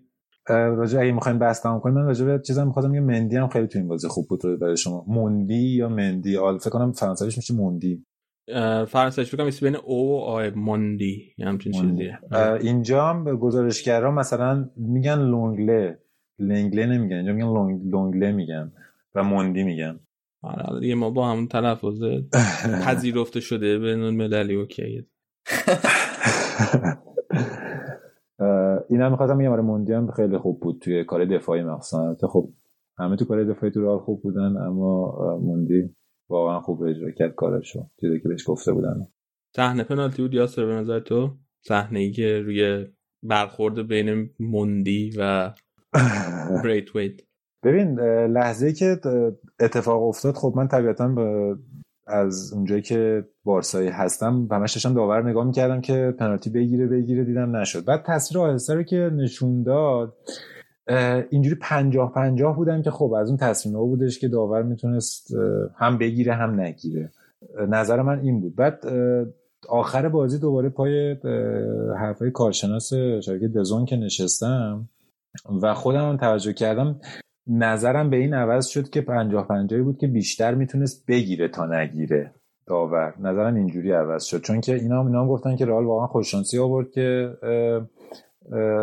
داور نرفت برای وی ای آر من حالا من خودم به شخص آدم نیستم که بخوام فوتبال زیاد به داوری رفت بدم. چون بارسلون به نظر من این وقت این این شانس رو داشت بدون واران و راموس. کارو تو همون 90 دقیقه با اینکه بدون که بحث داوری اینا پیش بیاد کارو تمام کنه. و الان که دارم اینو میگم فقط به خاطر اینکه حالا این چند روز خیلی بحث شده راجع به این داوری و اینا. بیشتر از این که من ناراحت باشم که گرفته یا نگرفته ناراحتم که چرا VAR نمیرن؟ نمی‌دونم داستان این VAR چیه؟ این آقا من اینو نمی‌دونم چرا کمانم این حرفو می‌زنه کلا همه آقا VAR کارش اینه. داور تصمیمش می‌گیره. اینا تو اتاق VAR دارن نگاه می‌کنن. اونایی که توی اتاق VAR نشستن همه صحنه همه بازی دارن می‌بینن. همونجوری که داور می‌بینه اونا توی VAR هم همه صحنه دارن می‌بینن. اگر نظر شما نظر داور مخالف باشه و به نتیجه برسن که داور اشتباه گفته اون موقع داور میگن آقای داور شما برو توی صفحه تلویزیون دوباره نگاه کن شاید نظر عوض شد. و اگر خب نظرشون مخالف نباشه اینو نمیگن به داور. بنابراین وقتی این حرفو به داور نزدن معنیش که اونایی من منظورم این نیست. من منظورم به خورده به داور نگرفتم. خورده به این گرفتم که چرا وی آر خودش چون صحنه ببین برخورد بود. یه, یه چیزی کشیده. خب صحنه رو اون کسی که تو اتاق وی آر نشسته اونم داوره. خب؟ اونا اون اون افرادی که توی وی آر نشستن اونها هم همشون داورن. اونا هم قضاوت می‌کنن و اگر به نظرشون داور توی زمین اشتباه کرده باشه اون وقت به داور میگن به چک حالا یه بحثی که بحثی خب نه نه بذار بذار اینو مشخص کنم بذار یاسر الان اوکی شد. من من با علم به این دارم میگم که چرا همون اون داوری که اونجا نشسته من دارم میگم خب من که نظر اونم همچین... پنالتی نبوده. خب هم و به نظر من یه همچین صحنه که اینقدر راجبش بحث میشه و چطور چطور میشه که مثلا نه میزان بحث که میزان بحثی که میشه که متر معیار اونی که تو اتاق وار نشسته نیست که نظرش این بوده که اون پنالتی نبوده نظر داور وسط این بوده که اون پنالتی نبوده. منو نرفته توی تلویزیون نگاه کنه به همین سادگی. بس که پیش که یه آره من فکر یاسر همین داره میگه یه موقعیتی که داره میگیم 50 50 حالا تو بعضی از کارشناسی ها خیلی بیشتر از 50 درصد من نظرم باز بیشتر از 50 50 خودمم. من فکر می‌کنم که داور وسط هم باید این صحنه رو از یعنی باید این شانس رو داشت که این صحنه رو از زاویه دوربین تلویزیون هم ببینه. و وار وسط که این شانس داره هر وقت بخواد خوش می‌تونه بره ببینه و نه و خب وار باید این این فضا رو بش بده دیگه. یعنی نه نه خودش می‌تونه تصمیم بگیره بره ببینه. خودش می‌تونه مستقلا بره ببینه. اشتباه شاید خودش هم تاثیرگذار بود که رو که نرفت ببینه. یعنی چی؟ نه دیگه علی داری میگی که بعد داور وی آر به داور چهار به داور اصلی بگی که برو نگاه کنه. آر می‌تونه به داور اصلی بگی برو نگاه کن. داور اصلی هم خودش مستقل می‌تونه تصمیم بگیره بره نگاه کنه. اگر حالا شک اتفاقی افتاده که داور خودش نمی‌دونیم ما که نمی‌دونیم اینا تو گوش داور چی میگن توی هر لحظه ای که آره اما خب دقیقا به نظر منم این این باید از زاویه های دیگه اون لحظه که تصمیم به اینکه پنالتی نیست و اعلام کرد به نظر من داور حق داشت اما به نظر من این حق هم داشت که دوباره بره خودش از زاویه های دیگه ببینه. همجور که امیر حسین گفت. خب حقو داره. من میگم داره حقو اگه بخواد. اگه معتقد باشه که اگر شک داشته باشه می‌بینید اینکه شما میگین که پنج اینکه شما هی تاکید می‌کنین که به نظرتون صحنه 50 50 بوده این نظر شماست که صحنه 50 50 بوده. نظر داور وسط زمین و نظر داور که تو اتاق VAR بوده اینه که صحنه 50 50 نیست. واسه همین نرفته اتاق صحنه رو کرد دیگه از داور چی؟ داور VAR این حقو از داور اصلی سلب نکرد. داور وسط. اگر بخواد و معتقد باشه که این 50 50 و مت... شک داشته باشه خودش می‌تونه بره ببینه بدون اینکه اون داور اتاق VAR چی بگه. درست. حالا argument ی که من داشتم واسه این صحنه حالا ف... ف... جدای از این که چه اتفاقی افتاد این بود که ما رو شدت ضربه و شدت خطا هم همیشه بحث می‌کنیم. وقتی پنالتی میشه دیگه گفتیم نیمه اول ضربه‌ای که این ور اون ور تو محوطه جریمه بود. اون شدت لازم واسه پنالتی بودن رو نداشت. خب؟ ولی به علاوه از شدت ضربه باید در نظر بگیریم که گذاری رو تعادل مهاجم دیگه اون اونم در نظر بگیریم. برایتفت به توپ رسید. به توپ رو هم جلو انداخت. ولی ضربه ای که بهش خورد از سمت مسی توپ رو خط به توپ رسید. خب, خب. و یه ضربه هم به توپ زد. خب. ولی و بعد رفت کنار مندی و ضربه که اونجا دست مندی یعنی تو اون شرایط و تو اون چرخشی که داشت به سمت داخل زمین می‌کرد ضربه که مندی بهش زد یعنی حالا به دست خورد یا از عمد یا غیر عمدش مهم نیست. صد درصد تاثیر گذار رو, رو از بین رفتن تعادلش. و من به این خاطر میگم که اون صحنه پنالتی بود. حالا کمانم خب بعد بازی خب خیلی راجع به این صحبت کرد و خیلی بهش انتقاد شد. منم نمی‌خوام بگم دلیل باخت بارسا داوری بوده یا حالا هر نتیجه دیگه ای ولی آره به نظرم می‌تونستیم پنالتی باشه. اوکی حالا آن تمام نشد بگو. نه نه همین همین می‌خواستم. من من لحظه که صحنه دیدم برام مشخص پنالتی نیست. صحنه چند بار صحنه استش دیدم برام پنالتی نیست. نظر هر کسی هم که من قبول دارم خوندم. حالا چه چه, چه رالی ها چه بارسایی ها. اونا هم اونا هم نظرشون میده که پنالتی نیست.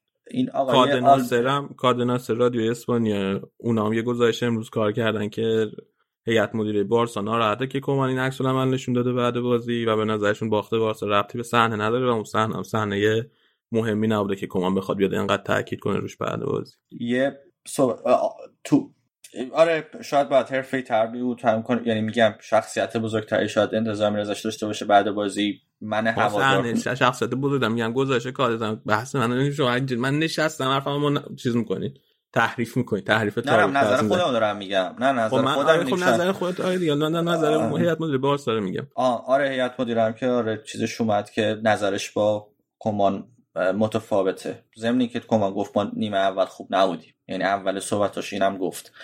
من من اینو بگم فقط که یادم خواست چی بگم. بگین خب پس بذار من بگم. و من اینو این نظر شخصی منه. کمان وقتی میاد و بعد, بعد توی مسابقه بعد بازیش اولش میگه که البته ما نیمه اول بعد بودیم و نیمه اول اصلا توی دفاع خوب نبودیم و توی حمله خوب نبودیم و فلان و اینا.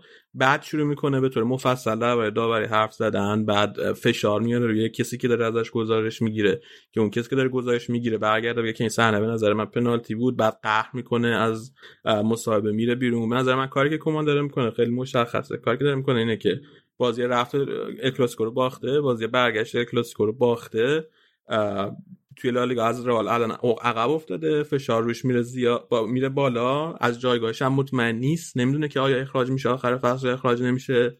بنابراین تصمیم می‌گیره که بار بلیم بار انتقاد از خودش رو منتقل کنه به انتقاد از روی داور چون که هوادارا هم این چیزا رو می‌خرن بهش توجه می‌کنن توی همچین بازی اساسی و این کاریه که کمان داره می‌کنه این نظر من و این صحنه نظر من راجع به کمان که گفتی حالا دور نشون من اینو تمام کنم من حرفمو تمام کنم.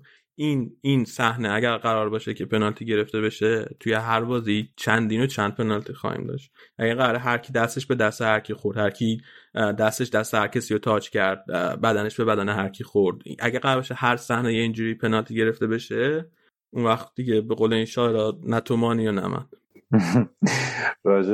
عکس العمل کمان اینکه کمان اگه یه اینجوری به نظر من زیاده روی کرده این احساس رو احتمالا داشته از بازی حالا پنالتی بس برانگیز بازی رفتم که بوده حالا روش خیلی مانور دادن. این بازی هم اینجوری شده خواسته به قول تو خورده همین که فشار رو خودش کمتر کنه همین که حالا از اونجا هم یه چیزایی داشته دیگه ذهنیتی داشته به خاطر همین فشار آورده. و راجع به پنالتی هم من دیگه بیشتر از این بحث نمی‌کنم فقط همون 50 50 بیشتر به چربه به سمت اینکه بوده تا نبوده اما اینکه نگرفته هم به نظر من خیلی یه چیز درامی نیست.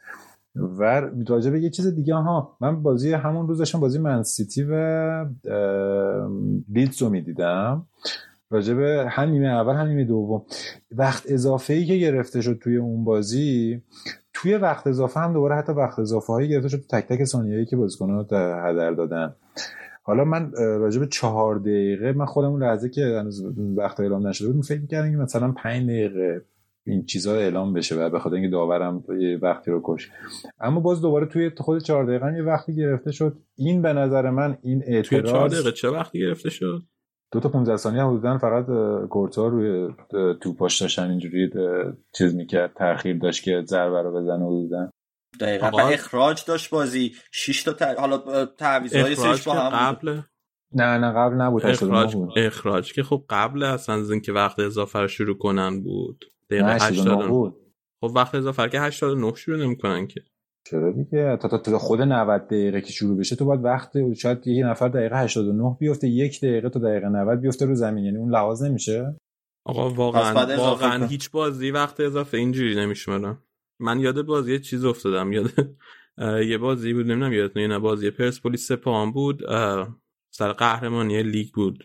بعد سر وقت اضافهش دوباره یه سری هوادار رفته بودن ثانیه به ثانیه که وقت اضافه نمیشمرن آره مثلا. پرسپولیسی هم هستم اون بازی هم خیلی چسبید. خب پس می‌تونین با هم رسید دعوا کنیم اون استقلالی. اون بازی با سپاهان بود امیر حسین آره. زیاد. اما ببین وقت حالا وقت زافره اینجوری نمیشونن که ثانیه‌ای بشمرن دقیقا ببینن چه شکلیه. من اون میگم چون اون روز داشتم بازی لیدز رو چیزام نگاه می‌کردم من سیتی رو نگاه می‌کردم. تفاوت دیگه تفاوت بین داوراست که چجوری حساب می‌کنن. اون دقیقا همین ثانیه به ثانیه و حتی میگم انگار داشت حتی بازیکنایی که بیش از حد وقت گذرنده تنبیه هم می‌کرد. چون احساس بیشتر گرفت واقعا. از وقتی که یعنی وقت طرف شده توی وقت طرف شده رو باز بیشتر گرفت. به خاطر همین اینم یه خورده ذهنم اومد بارسا به این اعتراض یعنی بارسا به اعتراض داشته باشه به نظرم بیشتر به این وقت اضافه است پنالتیه. و اون دیگه بحث داوری من نمی‌کنم دیگه. تبریک میگم دوباره به رادیو بازی رو بردیم. آره. منم تبریک میگم. چیزی که اون موقع خواستم یادم رفت آلبرت آلبرت فریر بود که فکرم کارشناس بینم بود. اونم صحنه رو لحظه اول که دید گفت الان میره وارو پنالتیه. گفتش که میره وارو پنالتیه ولی بعد خودش هم یه ذره ساکت شده بود طول گزارش بعد از اون که والا این که الان داور پنالتی می‌گیره. بعدش عوض شد نظرش. حالا بحث ما اینو فردا توی یه کلیپ هم بررسی می‌کنیم توی یوتیوب هم بذاریم که سینا هم بیاد نظر بده داریم نظر اون چی راجع به صحنه پنالتی بود نبود. حالا هرچند که اون هر نظرش باشه نظر من عوض نمی‌کنه. گفته باشه مثلا احتمالا نظر ما رو هم. آقا واقعا شکایت از داوری. اوکی.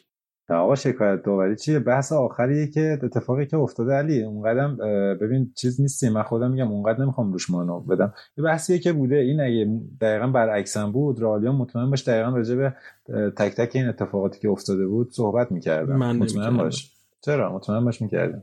آقا من خودم جهاز زنده. یعنی چی مطمئن باش علی چند مورد پشت سر هم که باشه؟ ما یه بخش داوری داریم. یعنی یه بخش به ضرر رئال اتفاقات زیاد چند بار باشه؟ تو بخش اسپانیا ما یه مو... یه ده دقیقه راجع به اتفاقات پشت سر همه این چند تا پشت سر هم اگه باشه؟ آره ولی حالا یه صحنه مثلا آیا پنالتی بوده یا آیا نبوده؟ بعد الان صحنه پنالتی چه جوریه ببین بازی صحنه که ادعاشو می‌کنین.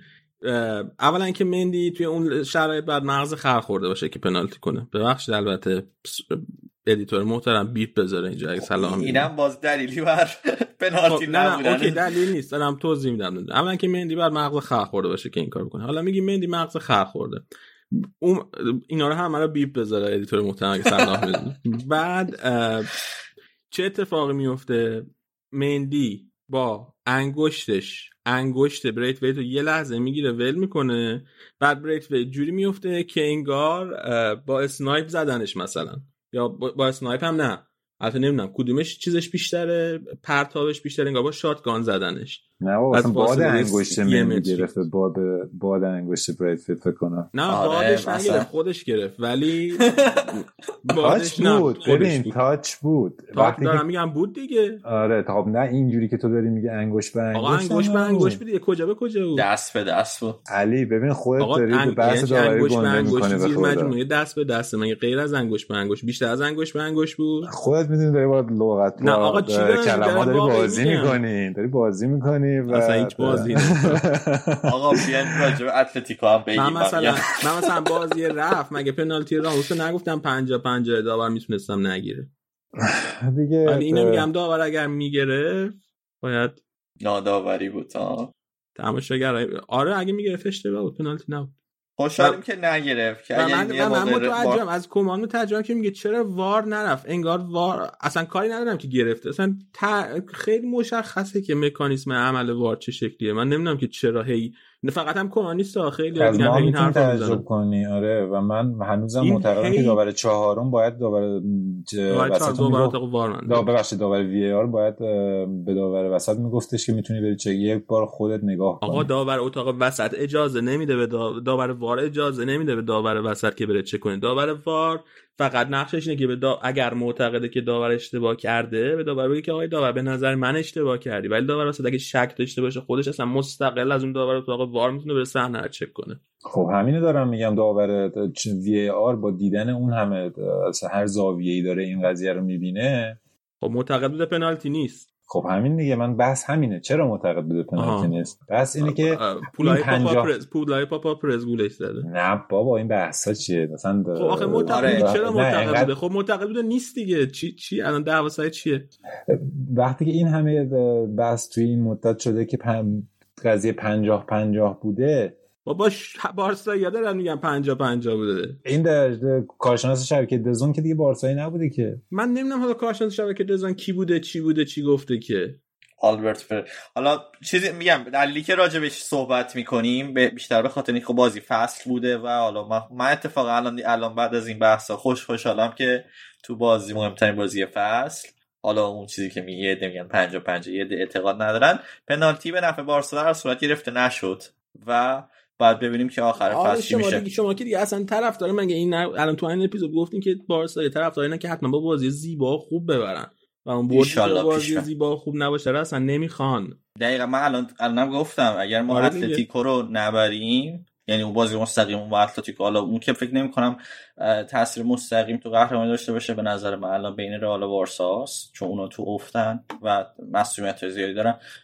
ولی به نظر اون بازی اگر نبرن و خیلی از بازیهایی که مونده رو دیگه شاید حقشون قهرمانی هم نباشن جدا از مسائل داوری.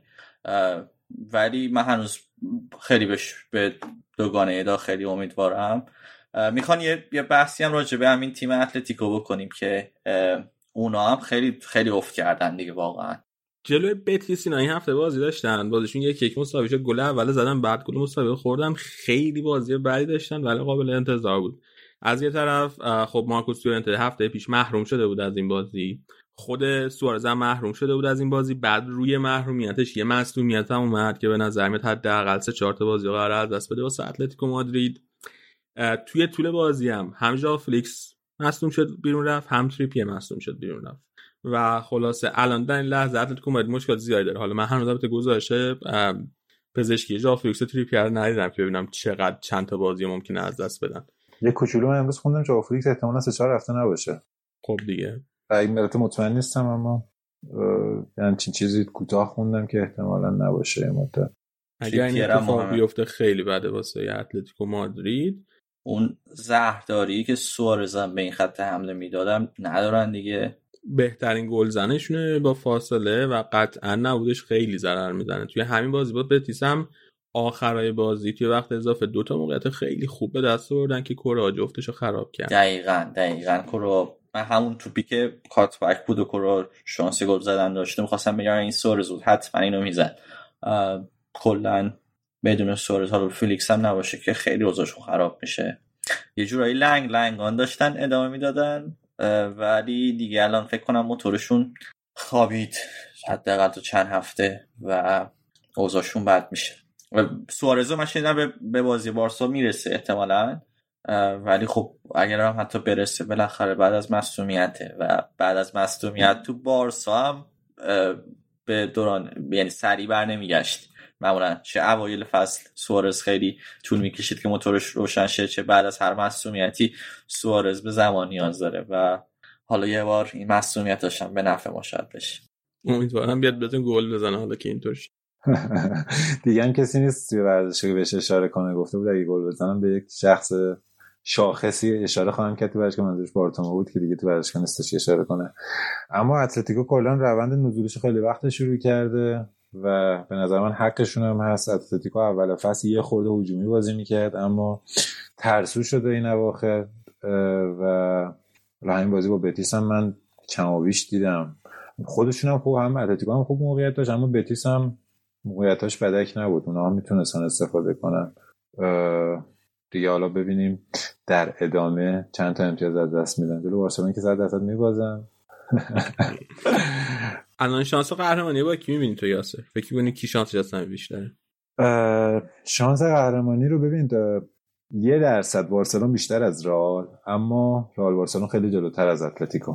اوکی. امروز تو اونم به خاطر بازی های رئال توی لیگ قهرمانان اینو دارم میگم چون که واقعا بازی های فشرده رئال داره. الان بازی با چلسی مثلا بخورن چلسی خیلی تیم جونداریه و با اون همه مهره ای که داره خیلی خسته می‌کنه تیم مقابلشو و زیدان هم بعد بازی مصاحبه کرده گفته بود که ما از نظر فیزیکی توی آخرین آخرین قدرت خودمون رو داریم استفاده می‌کنیم. و الان واسه بازی بعدی توی لالیگا خب کاسم رو که اخراج شد. راجع کاسم اخراج کاسم رو هم حرف نزدیم. اونم دو تا کارت زرد مسخره گرفت نباید می‌گرفت. حالا کاسم رو اخراج شد بازی با خطافه رو از دست داد.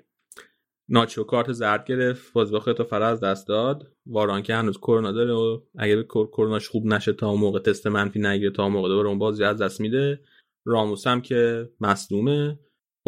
لوکاس واسکس هم که مصدومه. کارواخال مصدومه ولی ممکنه برسه به اون بازی. هم هست نرسه. اگر که کارواخال و واران نرسن به اون بازی رال کلا 5 تا دفاع کلا 6 تا دفاع چه چپ چه راست چه وسط داره توی ترکیبش تو تیم اصلی. یکی اودریوزولا یکی میلیتاو یکی مندی یکی مارسلو. داره کم شد. چهار تا داره. 6 تا هم نداره. چهار تا داره. و خیلی شاید پیچیده ای میشه اگه اون دوتا نرسن. و اون وقت احتمال زیاد مجبور میشه که کی؟ باید از تیم بیاره دیگه. از تیم بیاره. یه دونه چوست هست که اونو بتونه بیاره. این فصل هم چند بار بازی کرده واسه تیم. اونو احتمالا مجبور میشه بیاره. از دیگه خب کاسمی رو هم که محروم هافبک دفاعی فیکس تیم هم نیست توی بازی با خطافه و خوبیش اینه که خطافه این فصل تیم خیلی خوبی نبوده. الان فکر کنم 15 همه جدوله. می‌خواستم بگم خطافه هم اصلا فرم خوبی نداره یعنی همچین ناامیدم نباید باشه را رال هیچ وقت ناامید نیست. آره. من الان بگم باید همیشه به ذهن همه بمونه. رال هیچ وقت ناامید نیست. سلامتی امیدوارا من, من یه جای دیگه فکر کنم رئال ممکنه امتیاز از دست بده. بیلباو هفته یکی مونده به آخر. خود سن... ویارال آره آره مامسه و اون ویارال هم هفته آخر به نظرم می‌تونه جای بشه زیدان میگه هفته آخرم. تیم مدیریت می‌کنه و نتیجه می‌گیره. ولی بیل با جز, جایی که و همین خطافه. من میگم به خاطر مصومایی که دارم و محرومی که دارم قاسمی رو می‌تونه یقیه رئالو بگیره. بارسا هم که بازی تعیین کنندش با اتلتیکو. حالا اگه خواستی منم درصد بدم من تو این لحظه خیلی بین رئال یعنی نزدیکتر می‌تونم بین رئال و بارسا. شاید یه ذره متمایل به بارسا هم. ولی اتلتیکو رو با اینکه الان صدر جدول من خیلی شانس کم کمتر می‌دونم از اون دوتا چون رونده افتشون شروع شد. یعنی اون چیزی که من منتظرش بودم شروع شد. بردر کلاسیکا می‌تونست بارسا رو تو این کورس خیلی جلو بندازه ولی اتفاق نیفتاد. ولی بازی ها رو من میگم که بازی های بارسا آسون تر یه دلیل دیگه این که امیدوارم من رال نتیجه دست بده جلوی تیمای تیمایی که عقب میشینن رال خیلی مشکل داره و قطعا توی این هفته ها تیمایی هستن که جلوش عقب بشینن و ضد حمله بهش بزنن. و یه دلیل دیگه هم اینه که احساس می‌کنم باز دوباره بتونه یعنی امتیاز دست بده و بارسلون بتونه تو کورس جلو بیفته. آره ولی الان توی این دو ماه خوب بوده تیم. حتی جلوی تیمایی که لوبلاک بازی می‌کردن نتیجه گرفته. الان شاید خیلی شبیه پارسال بعد از اینکه قرنطینه کرونا تمام شد و تیم دوباره بازی رو شروع کردن. دقیقا مثل اون موقع است. رال اگه می‌خواد قهرمان بشه باید یه روندی مثل اون موقع رو پیش بگیره که فکر کنم از 10 تا بازی 9 تا بازی بردن یا از 11 تا بازی 10 تا بازی بردن پشت سر هم. و آره دقیقا. یکی از بازی سخت شدم شاید با همین بتیس باشه که الان تقریبا تو این کورس سهمیه لیگ اروپا جاشون محکمه. شاید بیان که یک امتیاز از رئال بگیرن با ویارال و داده فکر کنم یعنی رقابت جدولیشون. و با اینکه بازی دی استفانوه یعنی تو مادریده من فکر می‌کنم که بتیس هم بازی سختی باشه. سویا هم که الان خیلی تو اوجه این هفته بردن 4 3 گفتیم بتیس فانور پیلگرینی هم برای خوب نتیجه می‌گیره با بتیس. تیم خوبی درست کرده واقعا. دقیقا. بتیس واقعا همیشه تیمی بوده که من خودم به شخصه براش احترام قائل بودم به خاطر جو ورزشگاهشون به خاطر اون بازی دربی که همیشه با سیویا دارن خیلی جذاب همیشه بازیشون. و حالا به مثال بازیکن هم ای بگین اگه بازیکن خوبی داره. و پرگرینی هم که اومده تیمی خورده به ثبات رسونده. دیگه اون بازیایی که پرگل میباختن زیاد ازشون خبری نیست. دقیقا. بازی با اتلتیکو هم خیلی موقعیت داشتن این هفته. حتی چیز جالب این که خب حالا اتلتیکو نیمه دوم نیاز به گل داشت ولی درصد مالکیت توپشون هم باز بیشتر بود. نتونستن از توپو ندادن به اتلتیکو. راجع ویارال هم صحبت شد. استاد امری امیدوارم بتونه جلوی رئال خودی نشون بده و مرتضی رو هم تیمی ما کنه تو این قضیه. مرتضی هم سلام می‌کنم امره به یه دردی بخوره. مرتضی که از امری بعدش میاد. امیدواره که امری نتونه نشون بده. ولی من آره. امیدوارم که حالا بارسا می‌دونی که با هم ویارال بارسا هم بازی داره. در جریانی. در توی خونه ویارال بارسا باش بازی داره. بیاره حالا فکر کنم چهار هیچ زده بودن بازی رفت نه؟ اگه اشتباه نکنم. آقا چه ربطی داره که بازی رفت؟ چند چند نه سوال بود اه. فقط یه سوال گفتم آخه شما تا اینجا نشستین هی بازی رو تبدیل به قول می‌کنین این بازی بارسا رو. اوکی ایراد نه نداره. بابا ما بازی امیدوارم- همون سخت شما بازیاتون آسون من دیگه. امیدواری فقط داشتم. تبدیل به قول نکردم. من خواستم مرتضی رو بیارم فقط تو تیم خودمون. من طرفدار مرتضی آخه. واقعا مرتضی و سینا ما این جفتشون جرات خوب با طرف مرتضی نداریم اصلا. خب دیگه گفتیم یادی هم حالا گفتی بازی ویارال یادی هم بکنیم از فاتی که اون بازی دبل کرد. حالا آره جز دو تا گل رو از چهار تا گل اون زد و اونم حالا میگن واسه سنش و شرایطی که داره خواهد داشت به نفعش نیست که این فصل بازی کنه. بهتره اه. که بیرون باشه ولی اونم اگه فصل باید بیاد جزو واقعا فاتی به. نظر من بزرگترین حسرت بارسایا بود توی این فصل اگه فاتی بودش با. ببین بارسلون نیاز به یه گلزن یه, یه کسی که اون جلو بتونه توپا رو تبدیل به گل کنه داره و فاتی نشون داده بود که تا یه حدی یعنی تو خونش بود گلزنی و خیلی خوب داشت خودش نشون می‌داد اگه فاتی بود خیلی از مشکلات این فصل که الان بارسلون دوچارش رو نداشت چون که واقعا با دمبله نمیشه رفت سراغ جنگ با تیمایی مثل رئال و امثال هم اینا نمی‌تونن توی اون محوطه اون برندگی رو داشته باشن اون تمام کنندگی لازم رو ندارن و ما همچنان ضربه خواهیم خورد از دمبله. امیدوارم راجع به دمبله اینم می‌خواستم راستی بگم که امیدوارم این روند رو به رشدش ادامه پیدا ادامه داشته باشه تا پایان فصل و بتونیم یه جوری ردش کنیم بره. دم حالا دمبله رو گفتی گریزمن هم همینطور. گریزمن هم اه، حالا تو میگی تو کار دفاعی خوبه به نظر من. گلایی که می‌زنه بیشتر اکثرا تپینه یعنی گلایی که از تو شیش قدم می‌زنه و انتظار میره گل تو جاگیریش خوبه ولی قیمت این کاری که الان داره می‌کنه این نیست.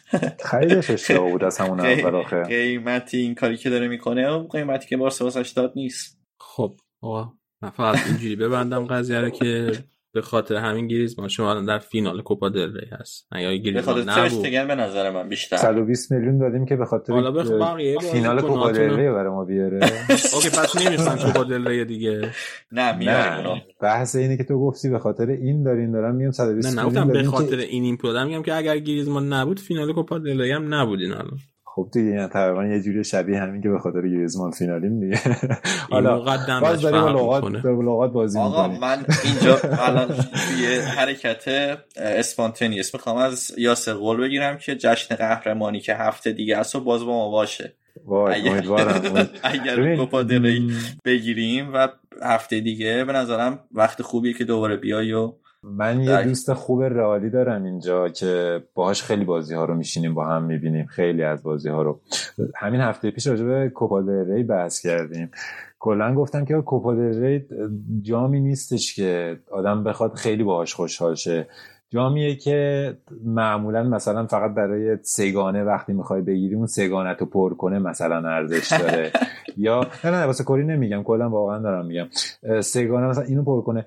اما برای این بارسلون این بارسلونی که انقدر حالش از خراب دو سالت خیلی حالش خرابتر هم شده این جامعه حالا چون لالیگا واقعا معلوم نیست چجوری بشه تا آخر فصل. این جامعه حذفیه می‌تونه یه ذره حال بارسلون رو بهتر کنه یه ذره اعتماد به نفس بازیکن‌ها رو بیشتر کنه. حالا یه چند میلیون دلار هم جایزشه که ما الان بهش آره واقعا. تو این آره. هزار یورو هم هزار یورو الان. پول هر جا میدن و بگیریم. امیدوارم امیدوارم که قهرمانی رو همینجا جشن بگیریم. خب شنونده عزیز اگر هفته بعد بارسا قهرمان شد ما اساسا بخش اسپانیا نخواهیم داشت. خب یاسر دمت گرم که اومدی حسابی ممنون. اگر حرفی داری بزن که دیگه بریم آروم ساق بخش بعدی. قربونتون برم. مرسی که منو دعوت کردین در درجه اول. خیلی خوشحال شدم که باهاتون یه گپ تقریبا دو ساعت شد فکر کنم یه ساعت خورده ای داشتیم با هم حرفه ای البته بنده آماتور شما ای نه. اما می‌کنم دست تو عرق تو شیر لباست خوش نکنه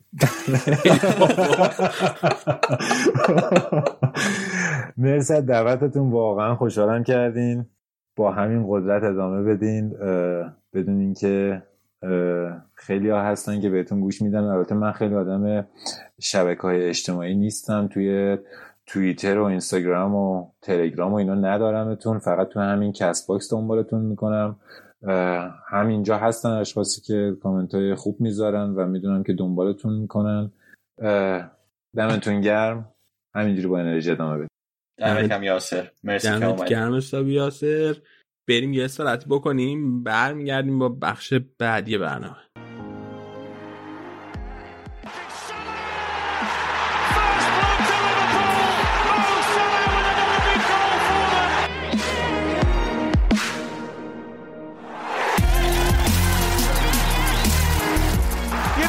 from two down and now 2-2. Two from Paul Pogba.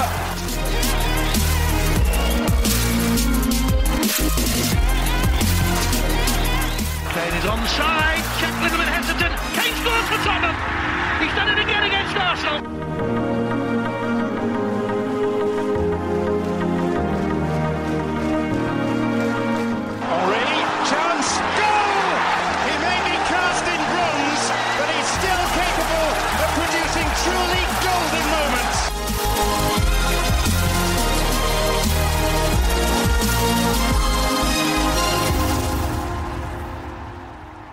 خب برگشتیم با بخش انگلیس. لیگ برتر. الان مرتضا من اینجاست که بعد از برد قاطع آرسنال توی این آخر هفته قول داده که بچه خوشخنده و خوش اخلاق و کلا رو فرمی باشه دیگه. سلام مرتضا سلام به تو علی سلام به همه شنونده آقا این فرافکنی چرا می‌کنی؟ این با اصلا من اینقدر میخندم اون دفعه توی یکی از این روم درست کرده بودم فکر برای لیگ اروپا بود. بعد یه بند خدایی اومد. یادم نیست کی بود. اسمشو نمی‌دونم. اگه میشنوه ببخشید. اومد گفتش که این مرتضی چقدر میخنده و خوشحال و دلغک که توی پادکست. چرا اینجا انقدر یوبسه؟ منو اینجا طبیب دلغک جمع کردی بعد اونجوری هم می‌کنی.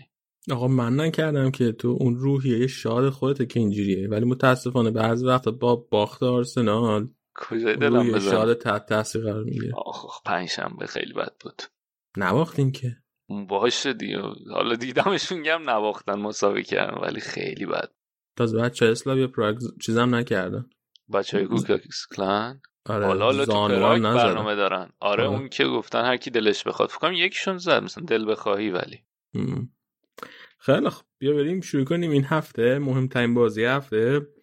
خوزه مورینیو تیم سابقش بازی داشت. تاتنهام جلو یونایتد و تاتنهامی که یکی چند جلو افتاده بود. در از سه یک باخت. بیا از آخر بازی بریم به اول. حاشیه حاشیه خیلی داشت. این مصاحبه جفت مربی خیلی سر کرد. اوله بعد بازی اومد گفتش که سون اگه بچه من بود من بهش نون نمی‌دادم بخوره. به خاطر اینکه یه صحنه گل زدن تو نیمه اول یونایتدیا بعد مکتامینه مثلا دستش خورد به صورت سون. سون دیگه خودشو انداخت و قرتی بازی و گل رد شد. گفت به خاطر اون. که قشنگم این قرتی بازی با کلاه آرسنال گفتی دیگه. آره دیگه. کلاه بی طرفی نبود. ولی خب یعنی چیزشو زیاد کرد دیگه پیاز داغ ماجرا رو. اوکی قبول. ما خودمون لاکازت داریم که فوتش می‌کنن داد می‌زنه صداش مثلا از شمال لندن تا جنوب میره. اینقدر بده می‌کشه. اینطور نیست که ما پاک و منزه باشیم. ولی ولی خب چیز کرد دیگه؟ به قول اینا تیاتریکال بود. ادابازی در آورد دیگه. خلاصه بعد اینم که گفت کاملا بهونه داد دست جزه و جزه هم اومد و بدون اینکه حتی پرامتش بکنن یعنی مثلا راجع به نظر این حرف اوله ازش بپرسن خودش شروع کرد که نمی‌دونم خدا رو شکر که مثلا سون شانس آورده که باباش اوله نیست و اگه بود اینجوری نمی‌شد و اصلا یه سری جملاتی گفته بود عجیب غریب. شنیدی مثلا گفت نون نونه پنیر پنیره؟ آره. Bread is bread. Jesus cheese bread is bread.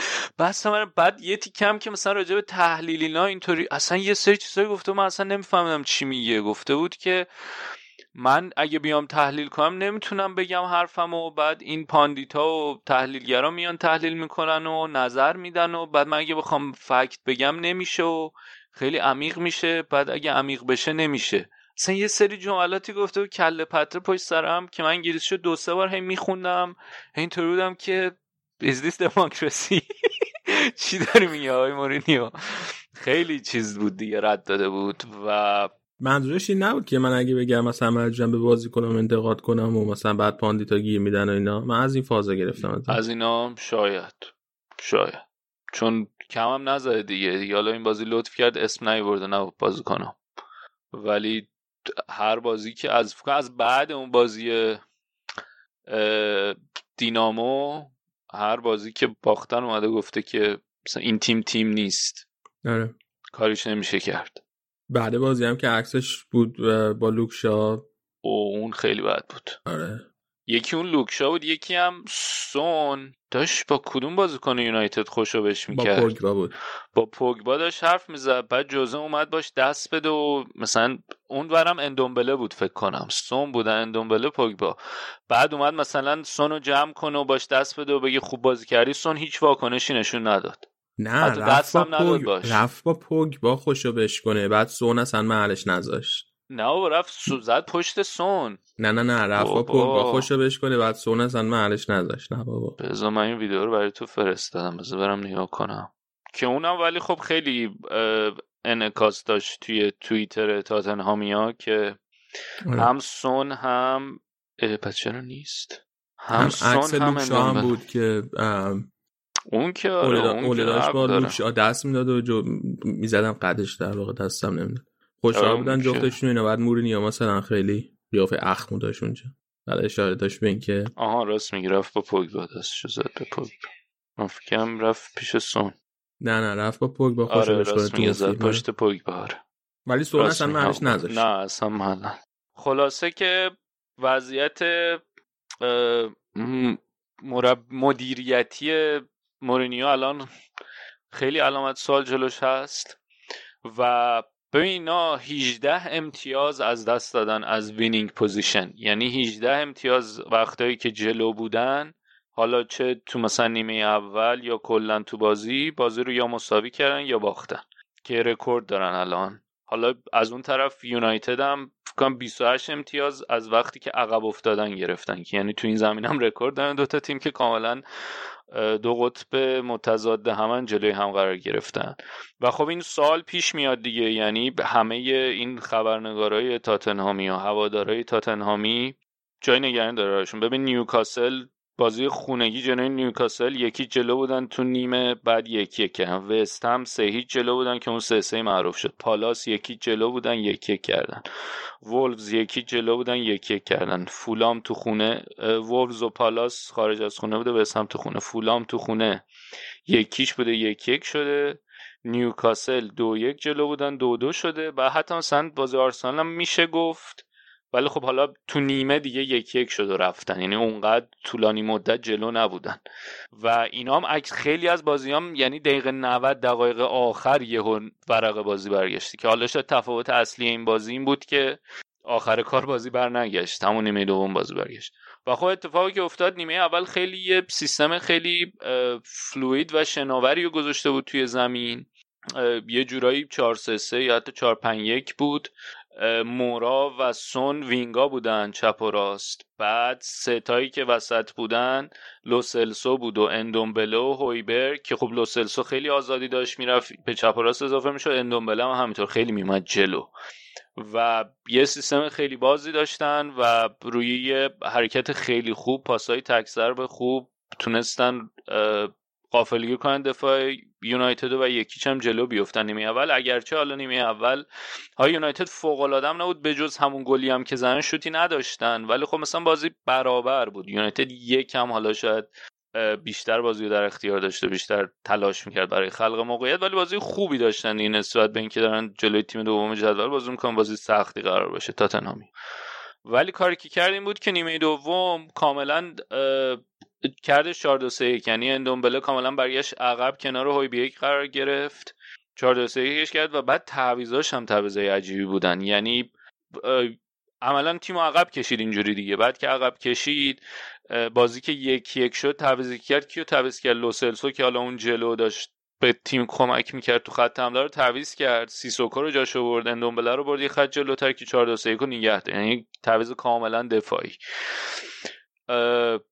و خیلی خیلی عجیب بود این کارش دیگه. و این یه چیزیه که یه الگوییه که داره تکرار میشه که جلو میفتن و بعد از اینکه جلو میفتن کاملا میرن تو دفاع و یونایتد هم نیمه دوم جلوتر کشید و همینم هم کاملا یعنی مثلا شاید یه نکته که داشت این بود که نیمه اول وقتی داشتن تهاجم کار می‌کردن از جلو بیشتر فشار می آوردن و لو بلاک نداشتن کار برای یونایتد سختتر میشه ولی نیمه دوم که اون کار کرد کاملا هم فشار یونایتد هم بیشتر شد. بعد مثلا یه این این تعویز عجیبه که وقتی بازی از دست میره و حمله می‌خواد بیلو میاره تو.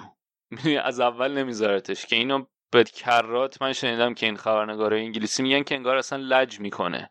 یعنی به عمد تو اون ترکیب اصلی نمی‌ذاره. بعد وقتی که تیم عقب افتاده و بازی از دست رفته که البته حالا میشه اینجوری توجیه کرد که خب گل می‌خوام بعد بیلو بیارن. ولی از این طرف هم این خبرنگار انگلیسی خیلی اصرار دارن که بگن که این می‌خواد به که ببینیم بین کار نمی‌کنه. به من میگیم بهش بازی بده بازی میدم. الان که نیاز داریم میاد و گل نمیزن و آره و این این خیلی عجیب بود و خب مشکل خط دفاعیشون هم دارن. دوباره یه ترکیب جدید استفاده کرده بود تو دوتای دفاع وسط. دایر رو برگردونده بود و رودان که خب حالا دایر کلا اگر قرار بود دوای مرهمی باشه برای این زخم خط دفاعی تاتنام تا الان جواب می‌داد و شاید اصلا یعنی این تغییرات مداوم هم هیچ کمکی نمی‌کنه به این خط دفاعیشون. دایر اصلا خوب نبود و کاوانی با این سن و سال به شدت زوج دایر رودان رو اذیت کرد و هم خیلی یعنی اگه شما به نگاه کنین چه گل اول چه گل دوم کاوانی بین دوتا مدافع گل اول مثلا بین دوتا مدافع بعد توپ فکرم به برونو می‌رسه. برونو میندازه به عقب به فرد که بهش نزدیک شده. بعد فرد فکر کنم با رشفورد یک دو می‌کنه بعد میندازه برای کاوانی. ولی تو اون اول که توپ دست برونو فرناندزه کاوانی بین دو تا دفاع وسطه خب؟ بعد از اون که توپ برمیگرده به فرد که یعنی بعد اون فعل و انفعالات توپ می‌رسه به فرد یک دو می‌کنه با رشفورد برمیگرده به خودش کاوانی میاد پشت دایر قرار می‌گیره. و کاملا دایر محو میشه. یعنی اصلا نیست دیگه نمی‌تونه پوششش بده و کاملا از از دید دایر خارج میشه و همونو پاس میندازه آفساید هم اون طرف چیز پر کرده بود. این بازیکن شما رگیلون که حالا تو کارهای دفاعی یکم به خصوص به خاطر این صحنه یکم تاتنهامیا ازش ناراضی بودن این بازی و میگم کاوانی خیلی اذیت کرد روی نفوذا و این جابجایی ها همش اصلا روز خوب نه خیلی روز سخت داشتن. هم رودون هم دایر به خصوص دایر. و اگه به این گل کاملا یعنی یهو توی در عرض چند ثانیه یهو کاوانی خودش رو توی نقطه کور دایر قرار میده پشت دایر و اصلا هیچکی نیست که. پوشش رو گلم که هم دایر محو شده بود یعنی یه موقعیتی بود که کاوانی و دایر گرفته بود. بعد یه فضایی بود که این گرین وود به سمت شرکت می‌کرد. اون فضا رو رودون گرفته بود. پاسو انداختن گرین وود رفت. فکر کنم فهم بیساکا انداخت. گرین وود رفت رودون نتونست کامل پوشش بده و باز هم کاوانی کاملا از تیرس دایر خارج شد و سانتر هم چیز هم پوشش نداد. اون طرف اوریه بود فکر کنم که می‌تونست پوشش بده که یعنی نقش مستقیم داشت اشتباه مستقیم داشت رو گل و بازم کاوانی خیلی راحت تو فضا قرار گرفت. حالا از این می‌خوام برسم به اینکه توی یونایتد کاوانی روز خیلی خوبی داشت به عنوان شماره نو و اوله هم تو مصاحبه بعد بازیش اومد گفت گفتش که ما مدت ها بوده یه همچین شماره نوهی نداشتیم و فوق العاده بود. یعنی به خصوص با این حرکتاش این جاگیریاش حالا شاید سنش رفته بالا و اون سرعتی که چه می‌دونم امثال رشفورد و گرینوود و حالا دن جیمز که این بازی نبود این مدل بازیکنای تهاجمی یونایتد یا مارسیال اضافه می‌کنن و نداره. ولی چیزی که اضافه می‌کنه این فضا خونیاشه. این اینجوری خوب تو فضا قرار گرفتن و انقدر خوب اذیت کردن با جاگیریاش. خیلی خوب بود و همین یکی دو صحنه هم نبود صحنه زیادی بود. رو گلی هم که حالا رد شدم باز دوباره فرار کاوانی بود. تو کارهای دفاعی هم خوب بود. در حال یه صحنه ای بود که موقعیت خطرناک بود رو کرنر کاوانی زد که رفت به تیر خورد ولی خب جاگیریش بود روی اون تیر دو. و اینم کاریه که کرده. اخیرا اول توی کارهای دفاعی کاوانی رو می‌بره به تیر دو که بتونه حالا با توجه به تجربه ای که داره پوشش لازم بده تو پایی که میاد به اون سمت و بتونه رد کنم بره. یه کار دیگه ای هم که کرده بود اوله اینه که تو 4 2 3 1 رشفورد گذاشته بود راست و پوگبا رو گذاشته بود چپ به عنوان وینگ چپ. پوگبا نیمه اول خیلی محدود به چپ بود محدود به همون سمت چپ بود. حالا به خصوص تو نیمه خودش تو نیمه حریف. ولی نیمه دوم خیلی اگه برین نگاه کنین توی اپتاب تماساش با تو پخش بود خیلی گسترده بود. و خود همین هم کمک کرد و خب روی گل سوم به نظرم دیگه چیزش بود دیگه دیگه. اوج اثر پوگبا بود که اون پاس انداخت برای گرین بود و گرین بود استارت زد و گل زد و پوگبا خیلی بازی خوبی داشت و بازم توی بازی مهم پوگبا یونایتد رو به یونایتد کمک کرد. نمی‌خوام بگم کامل بازی رو در آورد به خاطر اینکه به نظرم نقش کاوانی خیلی مهم بود. برونو هم بازی خوبی داشت. همه یعنی این مجموعه بازیکن تهاجمیشون خوب بودن. ولی بازم توی بازی مهم. حالا تو این فصل هم کم ندیدیم دیگه. مثلا نزدیکش هم که بازی میلان بود که چقدر خوب بود با کمکشون کرد که بتونن بیان بالا توی لیگ اروپا. و یه نکته دیگه که داره این که رشفورد این بنده خدا بچه مصدومیت خیلی داره. و خب این چیزی که خیلی راجبش حرف زده شده توی این میدیای انگلیس که خیلی با غیرت و با وجود اینکه مصومیت داره بازی می‌کنه ولی به نظرم این بازی کاملا نشون داد که این مصومیت داره اذیتش می‌کنه. حتی من شنیدم که تو بازی لیگ اروپا تا قبل اینکه بیاد تو زمین مثلا این کفش مخصوص بهش داده بودن که این کفی کفشه نرم باشه که مثلا پاش اذیت نشه. اینجوری دارن میارنش جلو و حتی در حدی که حالا میگن که مثلا با اوله با هم دیگه میشینن برنامه ریزی می‌کنن که خب ببین انقدر یعنی خودش همش دنبال بازی کردن که به جای رسه که مثلا با اوله اوله باش میشینه حرف می‌زنه میگه ببین مثلا باید 60 دقیقه بازی بدم این بازی حالا یا مثلا نباید بازی کنیم باید حواسمون باید باشه که چون مهره مهمی هم هستی نگهت داریم بتونیم ازت استفاده بهینه بکنیم. خب اینجوری خب بازی به بازی یورو هم نرسه کلا. احتمالش هست چرا؟ ولی خب حالا ممکنه که اونم حالا من شنیدم که ظاهرا حرف این شاید باشه که بعد از یورو مثلا یه عملی بکنه. تو مشکل کتف هم داره. فکر کنم بازی بیشتر مشکل کتف خیلی مسئولیت داره. اون مسئولیت کمره که هست هنوز. بعد یه مسئولیت کتف هم پیدا کرده بود. کلا خیلی بنده خدا مسئولیت داره. یه یه چیز جالبی هم که پیش اومده بود سر این. این بود که این خب یه کاری رشفورد کرده بود تو این دوران پاندمی مثلا یه سیستمی درست کرده بود که مدارس کم بزاعت و یه طرح غذا دادن توش را بندازن که حتی دولت هم اینوالو شد درگیرش شد.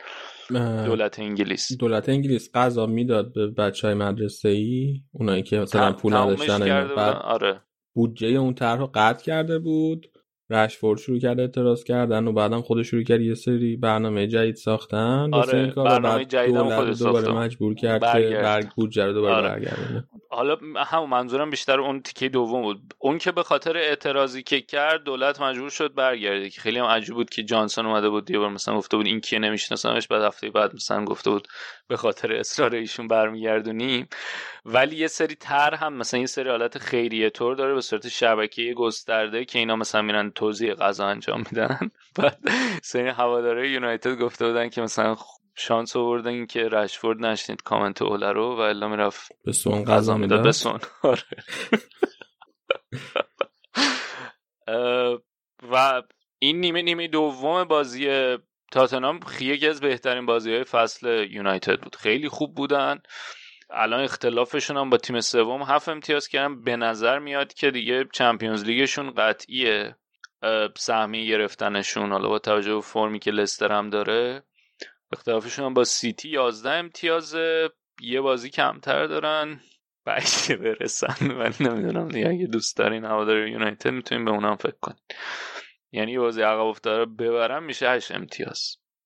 8 امتیاز 6 هفته دیگه خودتون می‌دونید ولی این تیکه از فصل خیلی فرم خوبی دارن. از نظر ببین مثلا کلا این یه داده من داشتم فکر کنم همین تام ورویل هم گذاشته بود که تو این دو فصل گذشته یونایتد اگه فصل رو با این فرمی که تموم کرده شروع می‌کرد که خب البته این حرفیه که هر تیمی اگه فرم خوب داشته باشه در طول کل فصل قهرمان میشه می‌تونستن مدعی قهرمانی باشن هر دو فصل. و حالا اگه بتونن همین فرم رو دوباره شروع کنن فصل بعد باش فصل بعد باش شروع کنن می‌تونن مدعی بشن که خب میگم البته یونایتد و اول ما من خودم بارا گفتم خیلی روش حساب کتابی نیست. یا یه روز خوبن یه روز بعدن یه روز متوسطن. در مجموع برایان اینطوری بوده که تو این فصلی که تیما کرونا زدن نتیجه خوبی گرفتن. آره. خب بیا من دو تا سوال ازت دارم. یکی این که بحث تمدید قرارداد کاوانی هست پیشنهاد از بوکا جونیورز ممکنه بخواد بره اونجا برگرد آمریکا جنوبی یونایتد هم می‌خواد باش تمدید کنه. تو نظرت به نفع یونایتد که با کاوانی تمدید کنن؟ نه. برن... الان البته نمی‌دونم کسی رو دارن که به من فکرم اینه که من اول به این فکرم که این جلوی می‌تونه پیشرفت یه مهاجم جوانتری که بتونن روش در دراز مدت حساب کنن. چون کاوانی یه فصل دیگه مثلا دو فصل دیگه هست خب؟ می‌تونه جلوی پیشرفت اونو بگیره که خب الان اونو ندارن دیگه. مثلا مارسیال جلوی پیشرفتش کاوانی باشه چه نباشه گرفته شده است. ولی خب از یه طرف دیگه هم از این از این حرکت های چسب زخمیه دیگه که اگه این کارو بکنن بعد ممکنه که نرن دنبال اینکه یه مهاجم بگیرن. ولی من به نظرم آخه مشکلم اینه که بعد اصلا یک دریایی از فاصله هم هست بین گزینه‌ای که الان دارن. تمدید با کاوانی یا هالند؟ و یه گزینه سومی که شاید شدنی تر باشم نیست. کین آها این هفته خیلی حرفش هری کین بود. سوال دوم همین بود که هری کین هم هست. خیلی جدی شده به خصوص به این خاطر که احتمال خیلی زیاد سهم چمپیونز لیگ نمی‌گیرن مثلا که هری کین می‌خواد حتما چمپیونز لیگ بازی کنه فصل دیگه. و مثل اینکه قرار درخواست خروج بده به دنیل لیوی. از اون طرف دنیل لیوی مثل اینکه مصر کی بود باش مسابقه کردی؟ اسمش یادم رفت. تاتنهامیه آره می‌دونم کدوم میگی. اسم سختی داره. کلیفتون بود؟ نه, نه. بگو حالا چی می‌خوای یادم میاد. کرا... نه. این توییت کرده بود گفته بود که من بعید می‌دونم که این بخواد بره. حالا هم که تمدید کرد و فاز غیرتینا برداشته و خب تاتنهامیه و گفته بود به نظرش این بیشتر برای اینه که یه تکونی به خودشون بدن مدیران تاتنهام که یه کاری بکنن که مثلا تیم از این وضعیتی که توش افتاده در بیاد. اون نمی‌دونم برای من درست واضح نیست که چه تکونی باید بتونن بدن که اون چیزی که به اندرو گفنی, آره. چه تکونی باید بدن که بتونه یه تیمی هول و هوشش بسازن که بتونه واسه قهرمانی بجنگه آقا الان که این داره نزدیک میشه به مرز سی سال. هنوز هیچی نبرده. ببین این اینطوری گفته من توییت الان به انگلیسی می‌خونم. دو روز پیش توییت کرده. My take on the Kane story which everyone is clearly waiting for is it feels more of a show more of a quotation mark. Show me that level of ambition which convinced me to sign a deal is still here rather than uh, I want to leave plea یعنی میگه که این بیشتر یه حرکتی بوده برای اینکه به مدیرا بگه که اون من به این دلیل با شما تمدید کردم که به نظر میومد یه برنامه و خواستی است برای اینکه تیم به جایی برسه. حالا به من نشون بدین که اون خواسته هنوز هست. خب دیگه منم بیشتر برای اینه تا اینکه یه چیزی باشه که بخواد بره بیرون. منم همین دارم میگم. تو فکر می‌کنی الان تاتنهام برای اینکه بتونه یه تیم رقابتی بسازه که واسه یه قهرمانی بجنگه قهرمانی هم که میگیم دیگه حداقل قهرمان لیگ داریم میگیم دیگه. یعنی چون هری که گفتم نزدیک سی سالشه هیچی نبرده. احتمالا بعد می‌دونم الان با یه دونه مثلا FA Cup ی یا نمی‌دونم Carling Cup ی چیزی اینجور چیزا راضی بشه. Carling Cup هم نه هی من میگم. Carabao Carabao, Cup دیگه. با این چیزا بعیده که راضی بشه. چقدر باید تاتنهام خرج کنه که یه تیم بسازن حول و حوش کین که بتونه واسه قهرمان لیگ بجنگه؟ ببین دو تا دفاع وسط اگه بگیرن اوکی میشن؟ نه واقعا. بابا یه جانشین واسه خود کین می‌خوان حداقل. یه تیمی که می‌خواد واسه قهرمان لیگ بجنگه. اون یارو وینسیوس هست دیگه دائمش کنه. خوب بود این فصل؟ نه زیاد. خب ولی آخه first 11 اونقدر بد نیست. آره ولی با یه 11 تا که نمی‌تونم قهرمان شن.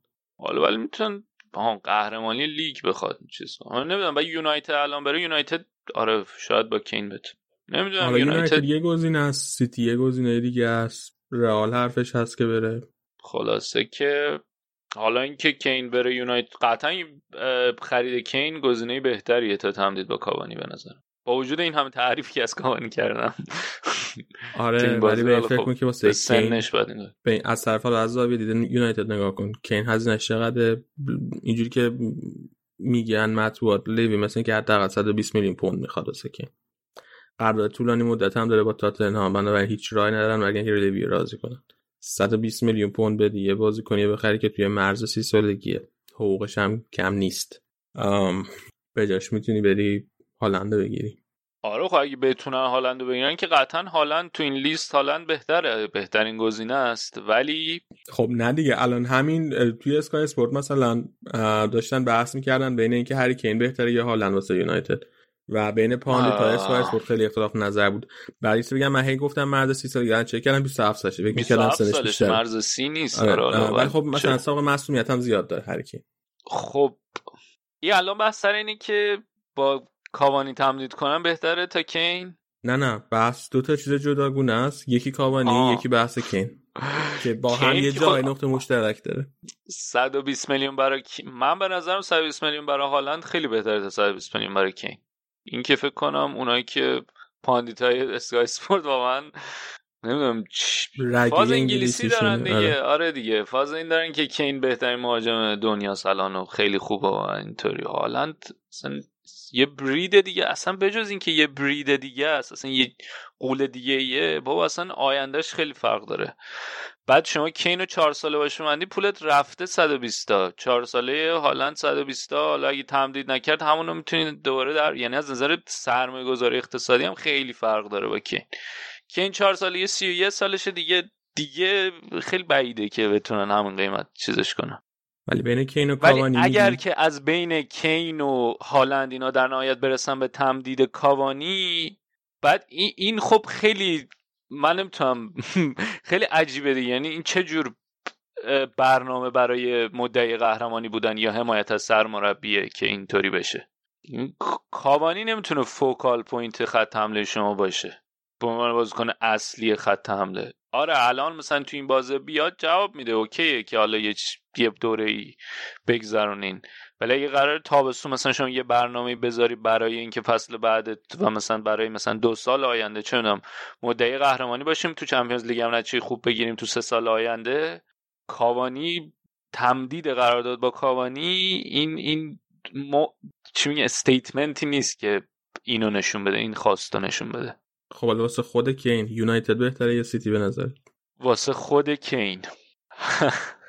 سیتی. سیتی تیم مدعیه. چون مدعیه چون به سبک بازیش بیشتر می‌خوره؟ ببین اگه قرار برای silverware داره میره سیتی. به سبک بازی هم فکر کنم بخوره به کین چون کین خیلی بازیکن کاریه. این فقط مهاجم نیست. یعنی اینطور نیست که فقط محدود باشه همه فعالیتش به کار توی محوطه جریمه و گل زدن. مهاجم خیلی درجه یکی ولی خیلی کار دیگه ای هم می‌کنه تو زمینی که به درد سیتی می‌خوره.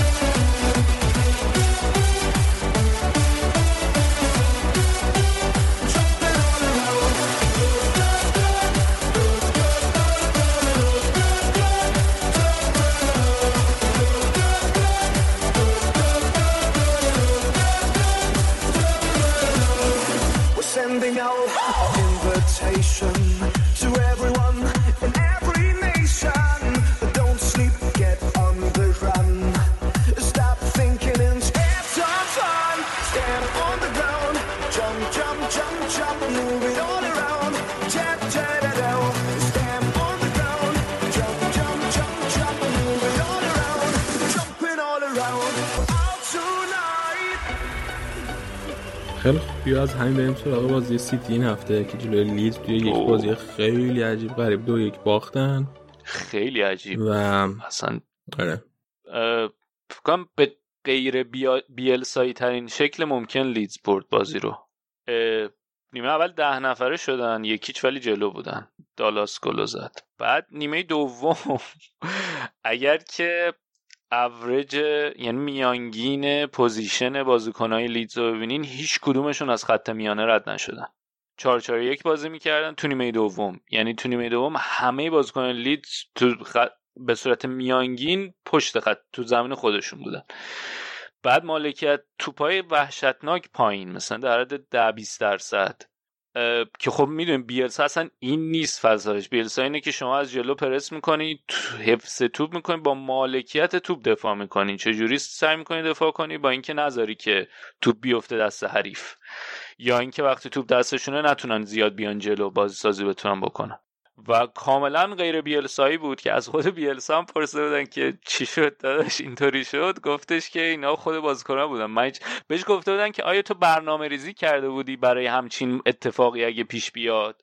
قبل این بازی و گفت خندیده بود و گفته بود نه من همچین برنامه‌ریزی نکردم ولی الان یاد گرفتم که اگه همچین موقعیت پیش اومد بود نادا هیچ وقت. اگه همچین موقعیت پیش اومد چجوری برنامه‌ریزی کنیم؟ که خب البته حالا این این, این این تازه که بعد این همه سال یاد گرفت اگه همچین موقعیت پیش اومد اتوبوس نه این که حالا چیز بوده این که چی میگن شکست نفسی بوده ولی ولی خیلی خوب دفاع کردن. فازای تیم ملی تو جام جهانی همه راه ها رو بسته بودن. بعد پپ هم قشنگ چیز شده بود قشنگ برانگیخته شده بود به خاطر اینکه تیم دوم هم گذاشته بود به دیبروینه و فودن و حالا میگیم تیم دوم مثلا جای فودن استرلینگ گذاشته بود. تیم دوم سیتی هم اینه. به دیبروینه و فودن و نمی‌دونم کانسلو فکر کنم بود. دفاع وسط ها کیا رو گذاشته به دیاز مثلا استراحت داده بود. لاپورتو گذاشته بود از اول. نه لاپورت نبود فرناندینیو. بذار من این ترکیب یک بار چک کنم. تو غلط ندم به شما شنوندگان عزیز. آه نه استونز آکه بودن. آره درسته دیگه. به دیاز استراحت داده بود استونز بود و مندیو گذاشته بود دفاع چپ که خب می‌دونیم مندی بازیکن مورد علاقهش نیست. زینچنکو برای اولین بار بازیکنی که به عنوان بازیکن خط میانی خریدن تو خط میانی بازی می‌کرد. فکر دو تا بازیه. اون بازی قبلی لیگ هم تو خط میانی بازی می‌کرد. خلاصه اینکه زینچنکو بالاخره داره تو خط میانی بازی می‌کنه. فرناندینیو بود از اول رودری نبود استراحت بهش داده بود. بعد فران تورس رو گذاشته و از اول استرلینگ. یعنی نه محرز بود نه فودن. خلاصه اینکه استراحت داده بود بازی کنه ولی از یه جایی بعد دیگه کفری شد و تعویض کرد. ولی خب دست آخر چیزو نیورد ولی با با دیبروینه موند. تعویض دیبروینه رو انجام نداد که دیبروینه رو بخواد بیاره تو. فودن آخر آورد تو و دیگه اینقدر فشار آوردن تا اینکه یه جایی این شکست این چیز فودن جای مندی آورد. گندگان هم بهش استراحت داده بود آوردش تو جایی که که فرناندینیو برگشت توی خط دفاعی زوج استونز شد که اون فرناندینیو حالا میگم که جوریایی شد پاش ناشید ولی تورس بالاخره گلزنی کرد و بعد از اون دقایق آخر اینا روی حرکت خیلی سریع و تند لیدزیا از کم سرعت بودن فرناندینیو استفاده کردن. اون 7 دقیقه آخر دو سه جا بود که فرناندینیو داشت سوتی می‌داد تو قلب خط دفاع. از کم سرعت بودنش استفاده کردن پوشش لازم هم نداشت فرناندینیو و بازی دو یک شد و به شکل خیلی عجیبی لیدز ده نفره دو یک برد تا چهار امتیاز گرفته باشه بیلسا. استاد از نه مرشد و مرید. مرید و مراد. مولانا و شمس. مراد از مرید چهار امتیاز گرفته. شاید مولا... مولانا و شمس گفتی. آره دیگه همینن دیگه. پپ و بیلسا. و خب کاملا مشخص بود که پپ استراحت داده بازیکناش برای بازی برگشته با دورتموند به خاطر اینکه مثلا دیبروینه بازی ملی داشته دیاز بازی ملی داشته جلو تو تیم ملی پرتغال. بعد اومدن دوتا بازی کردن بعد تعطیلات ملی. لازم بود که استراحت کنن. حالا اوناییشون هم که استراحت نکردن کلا فصل یعنی بازی ملی هم نبودن فصل فشرده ای داشتن و بهتر بود که استراحت کنن. حالا ولی خب تنها نکته ای که داشت این بود که خیلی شبیه اون بازه سیتی بود که بعد بودن روی مثلا چقدر تعداد زیادی مثلا 20 تا سانت کرده بودن دوباره آورده بودن از کنارا بندازن. انقدر فشرده بود این دفاع لیدز. خیلی شبیه اون شده بود. بعد استاد سرلینگ توپ خوب خراب کرد موقع که سف سف بود. به یاد دوران اوجش. بعدش حالا باید دید از نظر روحی های تاثیر می‌ذاری یا نه؟ بازی برگشت دورتموند که بازی سختی هم هست چیکار می‌کنن دیگه؟ این بر دو یک بردن ولی خب دورتموند یه گل زده تو ورزشگاه سیتی. بعد دید برگشت چی میشه؟ حساس شده. و اینکه نکته مهم دیگه که داشت برای سیتی این هفته این بود که دیبروینه تمدید کرد تا 2025 دو سال اضافه کرد رو قراردادش. خیلی حرف حدیث بود. آره مهمترین جنبه. آره. هم قراردادش بود که اصلا ایجنت نداشت. خودش مذاکره کرده دو تا تنظیم قرارداد. آره. این همه هفته پیش ما راجع به اهمیت ایجنت حرف زدیم. بدون ایجنت یه نکته جالب دیگه که داره اینه که دیبروینه تیم آ... آ... آنالیز خودشو داره. یه سری آنالیزور استخدام کرده data analyst و از اینا خواسته که بر اساس سبک بازیش نگاه کنن که آیا این محوریتی که الان داره تو سیتی ادامه پیدا خواهد کرد در آینده و چقدر می‌تونه کمک کنه به سیتی پیشرفت کنه و چقدر این سیتی می‌تونه به بازی ادامه دادن این کیفیتی که الان داره دیبروینه کمک کنه. و ظاهرا در نهایت اومدن بهش گفتن که حاجی هیچ جای بهتر از اینجا گیرت نمیاد. و این تیم و اگه دنبال اینی که یه جایی باشه که به پیشرفت تیم کمک کنی و بالعکس تیم هم به پیشرفتت کمک کنه بهترین گزینه است.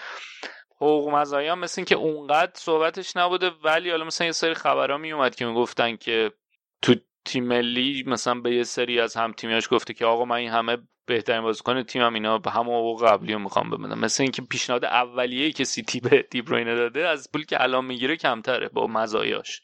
و خب این هم حالا یکم بهترش کردن. یکم improve شده. قرارداد قبلیش هم جالب قرارداد اون موقعی که قرارداد قبلی رو نوشته چیز داشته؟ agent داشته. بعد agent اون موقع مثلا اینطوری بوده که برگزیت اینا داره اتفاق میفته به پوند ندین حقوق به یورو بدین. که دیبروینه حقوق هفتگیشو به یورو می‌گیره. 200 هزار یورو فکر کنم. و الان تمدید کرد که خب اتفاق میمون و مبارکیه. برای سیتی الان 29 سالشه تا 34 سالگی در سیتی خواهد بود. حیف شد این بچم می‌تونست بیاد رئال بازی کنه. شما هیچ وقت میخواستینش در طول تاریخ باشگاهتون؟ من میخواستمش آره. تو که خیلی چیزا می‌خوای یعنی به صورت جدی رسمی نه نه هیچ وقت حرف خیلی جدی نبود. کلا هیچ وقت نمیاد خیلی حرف جدی بوده باشه از اینکه دیبروینه بخواد از سیتی بره خارج بشه آره, آره. میشکین انقدر آره انقدر خوب جا افتاده تو این تیم و می‌دونی من به در مثلا به درد کی می‌خورد الان تو این مقطع؟ بارسا good point برای شما ولی نمی‌خورد. چرا ما وینگ راست لازم نداریم؟ آفقاتون وینگ راست؟ آره. دیبروینه رو بزنیم وینگ راست؟ نذاریم وینگ چپ چی؟ وینگ نذاریمش کلا.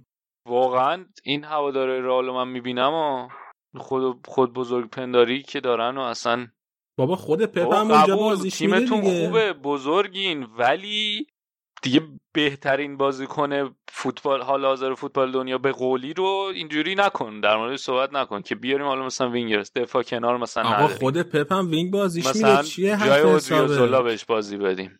بازی نمیده پپ بهش وینگ خیلی کم. باشه به هر صورت همون مقدار کم هم توش میدرخشه دیگه. من اصلا یادم نمیاد که وینگ بهش بازی داده باشه. حافظت مشکل داره. حالا اصلا این بس کمپوت کرم بود که باز کردیم. بابا تو ادامه دادی. من یه شوخی کردم تو همین پیشه گرفتی ادامه دادی. من مجبور شدم جواب بدم. شوخیاتو بفهم داری راجبه که شوخی می‌کنی؟ راجبه تقی و نقی که شوخی نمی‌کنی که. کوین دیبروینه راجبه الدایی نیست که. خیلی خوب. بیا دیگه حواست جمع باشه دیگه. بیا بریم درباره یه یکی دیگه از بازی مهم این هفته حرف بزنیم. وست هم جلوی لستر بازی کرد. وست هم سه دو برد. و الان سهمیه چمپیونز لیگ از هر روز به وست هم نزدیک داره از همیشه وست هم خیلی عجیبه. سه تا بازی سه جلو میفتن و بعد تن و بدن همه رو میلرزونن. یعنی هوادارا رو. با آرسنال که سه سه کردن هفته پیش جلوی وولفز هم همین شد. این هفته هم نزدیک بود. ایناچو اگر که یکم دقت می‌کرد می‌تونست بازی سه سه بشه. اتفاق خیلی حاشیه‌ای داشتیم بازی. اونم این که بچه های لستر یه تعدادشون رفته بودن پارتی هفته پیش. بعد از فکر کنم بعد بازی قبلیشون بوده. بعد بازی سیتی رفتن پارتی و کام خونه آیوزی پرز بوده. بعد مدیسون و بارنز که حالا مصنوم مهم نبوده وست مورگن و یه بازیکن دیگه که الان حافظه صفتش نمی‌خوام بگم من یاری نمی‌کنه. کوتاه مدت منظورت بود. چاودری.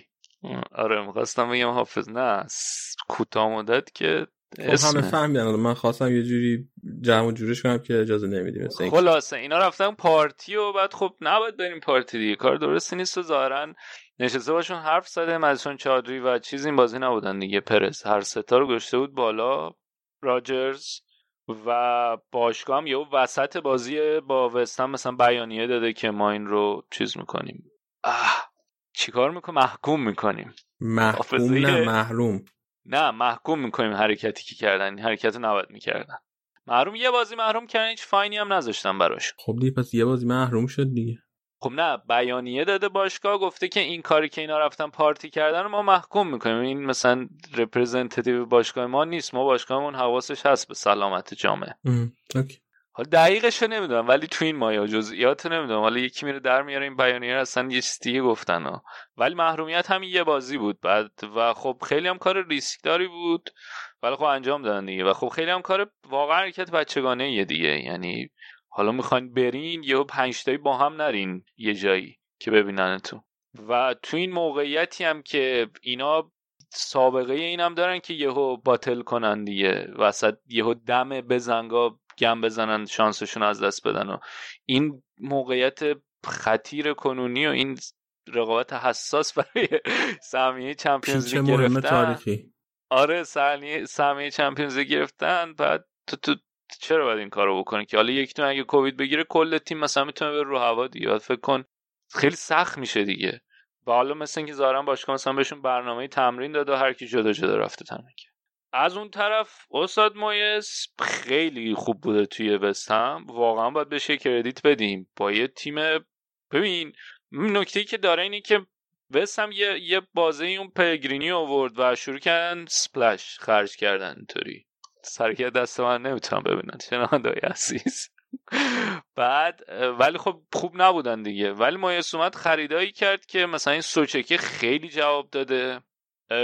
که خب دیگه فکر کنم شاخترین خریدش مایس بوده دیگه. که خیلی جواب داد.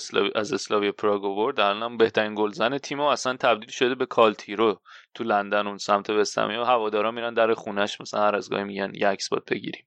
انقدر یعنی دوستش دارن. بعد مثلا این ژانویه لینگارد آورد و لینگارد فوق العاده شده خیلی خوب شده عجیب غریب داره گلزنی می‌کنه. حتی بحث دعوتش به تیم ملی هم پیش تیم ملی هست. آره و خبر عجیبی اومد که حتی مثلا آرسنال شاید دنبال خریدش باشه.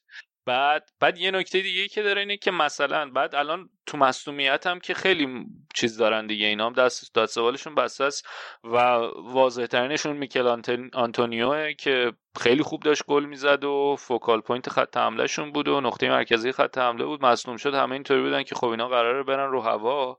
ولی اینطوری نشد. کاری که کرد اینه که اینا تو زمستون این جرد بوون رو آوردن از هال. جرد بوون wing راسته. ولی کاری که کرده مویس اینه که اینو از wing می‌ذاره وسط به عنوان جانشین آنتونیو که خب خود آنتونیو هم wing بوده اصالتا اول. و این بازیکنی که خیلی خوب دوباره همون که راجع به کاوانی گفتم فضایی بین خیلی خوب بین دوتا مدافع قرار می‌گیره. و خیلی خوب استفاده می‌کنه از این فضای خط دفاعی حریف. و تو این بازیهایی که وسط گذاشتهش نشون داده که چقدر این این ذهنیت مدافع مهاجم وسط بودن و این ذهنیت استفاده از فضاها رو داره به عنوان مهاجم وسط. تو این بازی هم گل زد. و میگم در کل یه, یه مجموعه رو درست کرده که اینا خیلی با هم نزدیکن خیلی رابطه خوبی دارن همه با هم. اون مارک نوبل هست به عنوان پیر جم دکلن رای سال مصدوم شده این مدت ولی جسی لینگارد اضافه شده. بعد سوچک هست همین بوون اینا خیلی زارن با هم رابطه نزدیک و خوبی دارن. و آره می‌خواستم بگم که تو تو جمع کردن این تیمای کوچیک مویز خیلی به نظر بهتره تا اینکه اون پروژه یونایتدی که بهش دادن پروژه بزرگ و حتی برای چیزم بهتر جواب داده. شاید حتی لینگارد هم در لینکی داره خوب جواب میده همینه. که حالا راجع به این حرف زدیم قبلا. و و واقعا کار بزرگی کردی. یعنی اون این تیم خیلی اوضاعش داغون بود. اون موقعی که مایس اومد و دیگه با سلام سلامات فصل پیش آخر فصل یه کار کردن که بمونن اوت نشن. و اون تیم اینجوری متحول کردن که الان اینطوری این هم الان بمونه توی این نبرد برای سهمیه خیلی کار بزرگیه. و این این جدال سهمیه هم خیلی خیلی نزدیک و حساسه.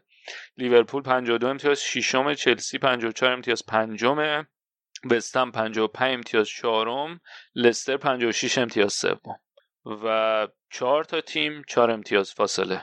بین تیمای سوم تا ششم خیلی نزدیکه. حالا تاتم یه شانسی داره ولی خب اورتون هم پشت سر تاتنهامه. یعنی اورتون یه بازی کمتر داره تا امروز مساوی کرد 48 امتیازی تاتنهام 49 اورتون بازی عقب افتاده ببره می‌تونه بیاد هفتم و نزدیکتر کنه خودش شاید 51 میشه و نزدیک میشه به لیورپول.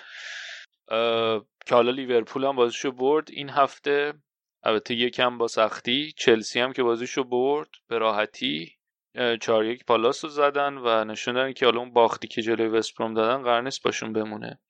اون طرف پایین جدولم رقابت ها حساسه. فولام به وولفز باخت یکیچ و این خبر خوبی بود برای نیوکاسل. نیوکاسل که دو یک برنلی رو زد این هفته. بعد وستبروم دوباره امروز برد. خیلی جالبه. دو تا بازی پشت سر هم بردن و یه باز سی و یه باز دارن هم بازی با نیوکاسل ولی خب اختلافشون هشت امتیاز شفیل هم که دیگه تقریبا اوت شدنش قطعیه. برایتون هم امروز دوباره با اکسچی بیشتر نسبت به تیم حریف. با اورتون بازش فکر مثلا یک و چهار به نیم سف سف کرد. طبق معمول. ولی اون پایین هم آره برنلی و برایتون 33 امتیاز دارن 15 و 16 هم. برایتون 15 برنلی 16 نیوکاسل 32 امتیاز داره.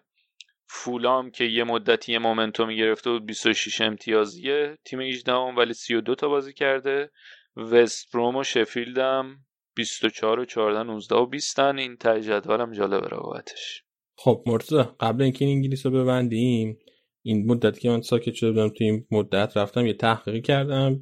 دیبروینه توی این دو فصل سه بار wing بازی کرده دو بار از چند تا بازی؟ از هر تو این دو فصل نمی‌دونم هر چند تا بازی که کرده. خب تو این دو فصل که ممکن 60 تا بازی آره کرده باشه. همچین چیزی بازی کرده 60 تا بازی. حالا گوش بده جالب تر داره. سه تا wing بوده. سه بار وینگر بوده. دو بار وینگر چپ بوده جلوی وست هم و ساوت همپتون اون یه باری که وینگر راست بوده جلوی آرسنال بوده که دوتا گلم زده.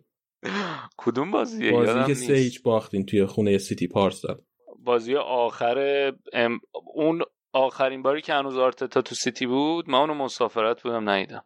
اون سه هیچو من ندیدم برام یادم نبود. به هر صورت گفتم که بدونیم که یکیش جلوی تیم خودتون بوده. تو دو فصل سه بار وینگر بازی کرده. پتانسیلش داره این بچه. من می‌بینم توش. ایشالله لیورپول بزنتتون. حالا که اینطور شد. به نظرت چیکار می‌کنن دو تا تیم انگلیسی راستی چمپیونز لیگ؟ چلسی که میره بالا قطعا. آها سه تا رسه چلسی چلسی که قطعا میره بالا. با تارمی برمیگرده. باشه دو هیچ بردن. خاری خواهد بود در چشمش. دو هیچ بردن. خب. سیتی و لیورپول جفتشون شانس خوبی دارن طبعا سیتی بیشتر شانسش. مثلا من فکر کنم سیتی حدود 60 درصد شانس داره لیورپول حدود 30 40 درصد. تو چی فکر می‌کنی؟ من به نظرم سیتی آماده است برای اینکه سوتیو بده. آره آره. قشنگم نمی‌دونم ولی انقدر تو خراب کردن بازی احتمال overthink کردن هم داره. از این ترکیب عجیبا بچینه. اون اسمش حس نیست اون اسمش تجربه سالیان پیشه. ولی تا حالا نکرده دیگه. حالا ببینیم این بازی می‌کنه یا نه. ولی سیتی خیلی پتانسیل bottle کردن داره. آره. نتیجه خوبی هم خیلی خوبی هم دور رفت نگرفتن. دو یک واقعا یکی الان ببازن out ن. آره. ولی خب نکته ای که هست اینی که مثلا استرلینگ گزینه اصلی نیست دیگه. اون فودن خیلی خوب بوده به عنوان wing فودن توی همین بازی رفت چند تا موقع خیلی خوب از دست داد. آره. اینه که آخه از اون طرف ولی دورتموند هم خیلی تیم پیشتونگی نیست دیگه روش نمیشه حساب کرد. آره یعنی لیگ تیمی خوب نیست که نبوده بیاد ولی به بنده کامل. آره. مثلا لیون که اینا رو هست کرد چجوری هست کرد با بس یعنی من به نظرم پادزهر سیتی اینه که عقب بشینی ببندیشون.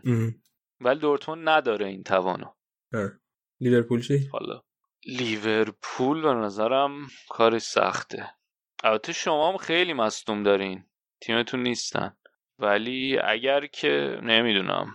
هوادارا نیستن. اگه آنفیلد آنفیلد بود به نظرم شانسشون خیلی خوب بود. ولی الان نمی‌دونم. خیلی خب دست در نکنه مرتضی بریم یه سرعتی بکنیم برمیگردیم با قسمت بعدی برنامه. مخلص.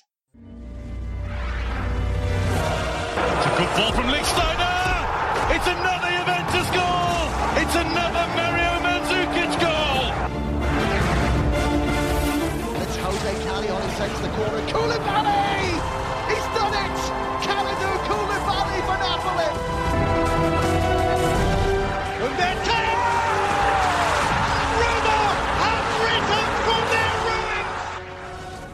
خب رسیدیم به بخش آخر برنامه بخش ایتالیا سری آ. در هفته ای که بسیار لیگ لوسی بود همه مدعیا بردن هیچ تغییر توی جدول ایجاد نشد. چطوری سینا؟ سلام. مرسی علی من خوبم. امیدوارم تو هم خوب باشی.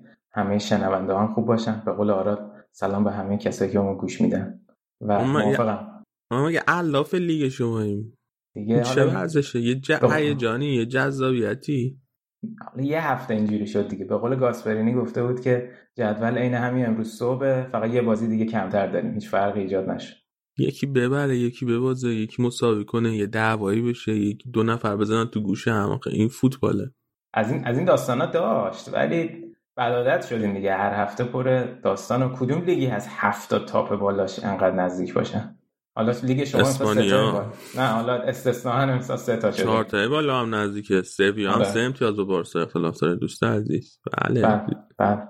من البته نگران بقیه تیمم. خودم که خیلی ریلکس بازی رو دنبال می‌کنم به عنوان تیم قهرمان. درست درست. چند تا بازی دیگه می‌خواین؟ هشت تا بازی مونده. ما اختلافمون 11 تاست. فقط 13 امتیاز می‌خوام. چون میلانم بازی رو درون با میلان آمارمون بهتره. در نتیجه 13 امتیاز. چهار برد و یک مساوی. آفرین آفرین. قطعیه. یعنی تو هر چی بگی دیگه کارش نمیشه کرد. الان فقط هدف حالا نمی‌دونم هدف کنته هست یا نه. هدف من اینه همه بازی رو ببریم که بشه کل نیم فصل رو بردیم. ولی خیلی سخته با ناپولی. این هفته سختترینش با ناپولیه. تا این فصل دوم همه رو بردین؟ همه رو بردیم. مثل خب. اینکه از زمان یک سالی که میلان این کارو کرده نشده بود تا حالا. تا خب اینجا الان فصل. شما الان اگر ناپولی رو ببرین که توی کورس کسب سهمی عقب میفته ناپولی. خب باش. اشکال نداره. آه د- پیرو بحث قبلی که کی سهمیه نگیره؟ به نفع منافع باشگاه اینتر نیست در دراز مدت. نه ما منش خودمون رو داریم و فقط به فکر فوتبال منش خودمون. آقا تختی دارین منش آقا تختیده. اولین بازی که می‌خوایم راجعش حرف بزنیم این بازی آتالانتا جلوی فیورنتینا چطور بازی؟ آره شاید مثلا جذاب ترین بازی هفته هم بود که آتالانتا تونست تو زمین فیورنتینا سه دو بازی رو ببره. یه چند وقتی بود بعد از اینکه آتالانتا توی چمپیونز لیگ جلو رئال هست شد راجبشون صحبت نکردیم. حالا به بهونه این بازی که داشتن بعد نیست یکم راجع فرمشون صحبت کنیم. چون که با تو- الان نگاه کن اینا نه بازی اخیر توی لیگ هشتاشو بردن فقط به اینتر باختن. و فرمشون بعد از اینتر بهترین فرم رو دارن. الان سوم جدول الان چهارمن و در هفته بعد با یوونتوس بازی می‌کنن من فکرم اینه فینال کوپا ایتالیا با یوونتوس دارن من فکرم اینه که اگر این بازی رو نبازن یعنی حتی مساوی هم اگر بکنن حتی شانس خیلی خیلی زیادی دارن که شاید بتونن دوم هم بشن. چون واقعا فرمشون خوبه و بازیاشون هم خیلی آسونه. فقط مم. همین بازی با یوونتوسه و بعد آخرین بازی تو هفته آخر هفته 38 با میلان تو زمین خودشون دارن. در نتیجه این وسط شاید بتونن 6 تا بازی رو ببرن و خیلی فشار سنگینی میفته روی یوونتوس و میلان. برای همین گفتم حالا یکم راجع بهشون صحبت کنیم. بازی بازی بود که یکم هم ریسکی براشون پیش رفت. بازی سنگینی بود چون دو هیچ جلو افتادن و بعد کامبک خوردن و در نهایت تونستن سه دو بازی رو ببرن. تغییر بزرگی که توی ترکیب آتالانتا از بعد بازی رئال پیش اومده اینه که اینا خب همیشه سه دفاعه بازی می‌کردن ولی یعنی سه چهار یک دو بود دیگه تق- تقریبا ترکیبش. از اون بازی به بعد سه تا بازی توی لیگ داشتن هر سه تا رو چهار دفاعه سویچ کرده.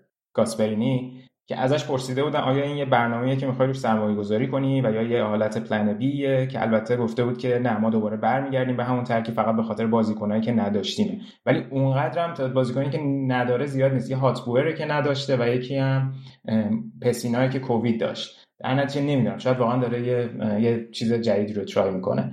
و البته خب نکتهش اینه که این رافائل تولوی که توی سه دفاعش همیشه جز بازیکنایی بود که رو به جلو بازی می‌کرد الان توانایی اینو داره می‌بینیم که توی full back راست هم داره بازی می‌کنه و اتفاقا توی آمارش نشون می‌داد که چقدر توی این کار و کلا حرکت با توپ توی زمین حریف مفید بوده. یه مقایسه بود بین بازیش که توی سه تا بازی اخیری که توی این پست بازی می‌کرده با آخرین بازی که توی دفاع سه نفره بازی می‌کرده و کاملا heat map ش نشون می‌داد که چقدر موثره توی نفوذش. و از اون طرف رابین گوسنز که اون سمت چپ همیشه wing back چپ بازی می‌کرد الان که اومده full back چپ تو دفاع چهار نفره بازی می‌کنه این آمارش یکم سویت شده. ولی نکته مهم دیگه توی بازی آتالانتا یکی حضور خیلی خیلی درخشان مالینوفسکیه. که این بازی دوتا اسیست داشت برای زاپاتا و تو پنج تا بازی اخیرشون تو سه تا بازی اخیرشون پنج تا پاس گل داده برای آتالانتا. الان فکر کنم 8 تا پاس گل داره رفت صدر جدول کنار چند تا بازیکن دیگه تو سری آ.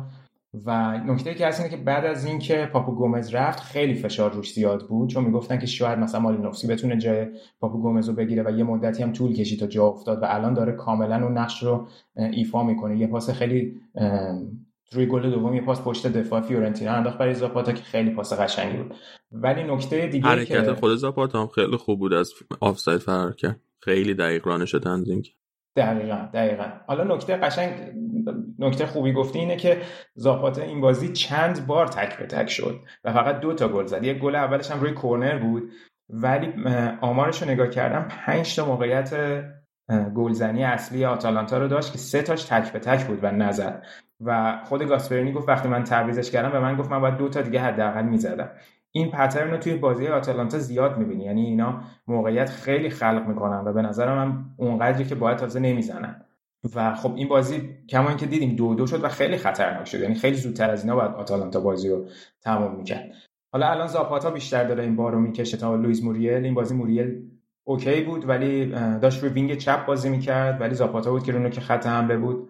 و خب دو گلش هم خیلی دو گل مهمی بود که کمک کرد و البته نکته اینه که ایلیچیچ هم که نیمه دوم اومد الان دیگه جایگاه اصلیشو چند وقت خب از دست داده نمی‌دونم واقعا فصل بعد میمونه یا نه ولی خب گاسپرینی گفته که بخشی از تیم حتما کمک می‌کنه به تیم که گل سوم از اون نقطه پنالتی زد. حالا یکی هم راجع فیورنتینا صحبت کنیم. خب فیورنتینا که واقعا دیگه از لحاظ اینکه تیم می‌خواد به کجا برسه این فصل خیلی رو هواست با این مربیایی که سویت شد و بنده خدا پراندلی هم که اون داستان براش پیش اومد رفت الان یاکینی دوباره برگشته. فقط نکته درخشان فیورنتینا این ولاهویچ مهاجمشونه که فوق العاده است. فکر کنم که 15 همین گلش رو زد یعنی با دوتا گلی که زد و فقط 22 سالشه متولد سال 2000 دوتا گل خیلی خوب زد. گل اول گل دوم که بی‌نظیر بود روی حرکت خیلی خوب کوامه بود که البته کوامه خیلی بد بوده این فصل ولی اولین اسیستش رو داد. یه دونه دریبل خیلی خوب سر پا زد فکر کنم به جیم سیتی زد و بعد یه پاس انداخت برای ولاویچ هم گل زد. هم سرعتش خیلی خوبه هم قدرت شوت زنیش خوبه هم قدرت دریبلینگش و هم فیزیکیه. هم فیزیکیه دقیقا. بازیکن سرب فیزیکی فیورنتینا تگ 50 میلیونی روش زده و همین الان چند تا تیم دنبالشن؟ دورتموند و اینو فکر کنم اسکیرا زده بود تو توییترش. دورتموند و لایپزیگ و تاتنهام و میلان و روم. که لایپزیگ پارسال تابستون 25 میلیون براش پیشنهاد داده بود که بلافاصله reject شده بود. امیدوارم نمی‌دونم. کیزا که به نسبت دیر رفت از فیورنتینا ولی خب البته به قیمت خوبی فروختنش. حالا نمی‌دونم. ولاهویچ هم همین داستانش میشه. یعنی بیشتر میمونه یا فیورنتینا واقعا دیگه این این فصل میفروشتش. فکر می‌کنی کجا بره؟ براش بهتره. تو دوست داری کجا بره؟ فکر می‌کنم اگه که بخواد تو ایتالیا بمونه برای میلان خیلی گزینه خوبیه. یعنی اگه میلان بتونه بخره واقعا خوبه. بر که بتونن یه دونه مهاجم اون جلو داشته باشن که این توانایی رو داشته باشه. چیزی نیست که در نبود زلاتان حالا مثلا بقیه بازیکن‌ها دیدیم که مثلا لیاو نمی‌تونه اون کاری که یه مهاجم اونجا تیم نیاز داشته باشه رو براشون انجام بده. من فکر می‌کنم به نفع میلانه چون روم هم چون فکر کنم روم خیلی دنبال این باشه که بلوتی رو بگیره از تورینو. یکی رو می‌خوان خیلی سبک مشابه ژکو. حالا جلوتر راجعش صحبت می‌کنیم. ولی فکر کنم برای میلان خیلی گزینه خوبی باشه. این از وضعیت فیورنتینا و حالا باز اگه بخوام نکات بیشتری رو راجع به آتالانتا بگم اینا الان مثل همیشه خب این داستان پرس از بالاشون هست دیگه و این گزارش بازی رو از سایت سری آ می‌دیدم اوریج یعنی مرکز ثقلشون همیشه توی نیمه دوم تو نیمه حریفه. انقدر بالا بازی می‌کنن و پرس می‌کنن. و خود گاسپرینی گفته بود من انقدر راضیم از این شیوه پرسی که می‌کنن. مطمئنم اگه منم نباشم و بهشون نگم چه کار کنه خودشون به خوبی خوب می‌تونن کار انجام بدن. منم نباشم. خیلی فازه خواد بره از پیشش. شاید. حالا نمی‌دونم چرا یهو گفته ولی گفته که دیگه حالا اینا خودشون رو اتوپایلوت هم می‌دونن چیکار کنن. و حالا دو تا نکته راجع به همین دوتا مهاجمشون هست. موریل و زاپاتا. مثل اینکه موریل رو خیلی کنته می‌خواد و زاپاتا هم شاید یوونتوس بخواد. و موریل رو بیشتر به عنوان backup شاید لوکاکو بخواد. به خاطر اینکه الان نگاه کنی سانچز نمی‌تونه سانچز اگه که می‌خواد بازی بکنه در واقع جای لاتارو بازی می‌کنه و اصلا نمی‌تونه کاری که خب لوکاکو می‌کنه رو انجام بده و همون وقتی هم که جای لاتارو بازی می‌کنه اونقدر کارایی که مثل لاتارو داره رو نداره و بیشتر وقتی که به عنوان یار جانشین وارد بازی میشه مفیده و فکر می‌کنم قطعا کونته به دنبال این هست که یه دونه backup برای لوکاکو بگیره و موریل گزینه بدی نیست منتها این دوتا جفتشون بازی کنه جوونی نیستن دیگه. از اون طرف زاپاتا هم احتمالا خیلی به درد یوونتوس خواهد خورد. البته معلوم نیست که موراتا رو نگه میدارن یا نه. ولی فکر می‌کنم خیلی گزینه خوبی باشه براشون اگه بتونن بگیرنش. حالا بعد دید چجوریه. راج خب گاسپرینی هم صحبت کرده بود که خیلی راجع به این صحبت کرده که مثلا راجع به اینکه موفقیتاشون آیا می‌تونن ادامه بدن یا نه. خب گفته من ما نمی‌تونیم بازی کنیم مثل لوکاکو و رونالدو موراتا و اینا بخریم برای تیممون و در نتیجه با همین بازیکن باید ادامه بدیم. من فکر می‌کردم که فصل پیش خیلی از این بازیکنانشون جدا بشن و بخرنشون. این اتفاق نیفتاد و خیلی کنجکاوم بدونم آیا این کار رو می‌کنن و بازیکنان نگر میدارن یا نه. چون بازیکن سنشون زیاده اینا. یعنی اونقدر بازیکن خیلی جوونی نیستن که فکر کنیم الان خیلی پیشنهاد عجیب غریبی دارن. حالا باید دید که اگه سهمیه چمپیونز لیگ بگیرن کماکان خب بازیکن شاید امیدی برای موندن بیشتر داشته باشه هست دیگه. این نکته هم باید در نظر گرفت. و یه قضیه دیگه هم در موردشون می‌خواستم بگم که خب اینا الان علاوه بر این که همجور می‌خوام برای کوپا ایتالیا هم بجنگم که خب خیلی مهمه برای خود گاسپرینی هم که یه جام بیاره. از اون طرف دو فصل متوالی سوم شدن و برای همین فکر می‌کنم که هدفشون رو می‌ذارن که شاید دوم بشن. حتی دومی رو فصل پیش آخرین بازی از دست دادن. در نتیجه الان واقعا شاید پیشرفت خیلی خیلی بزرگی باشه. گرچه که همین موندن توی گزینه های چمپیونز لیگ یه جورای overachievement برای باشگاهی مثل آتالانتا. برای سومی سال پیاپی ولی دومی دیگه خیلی شاهکارش می‌کنه. حالا من یه سوال ازت دارم. یکی از بچه ها توی Castbox پرسیده بود داریوش پرسیده که اولا به نظرت گاسپرینی اگه بره توی یه تیم دیگه موفق میشه یا نه؟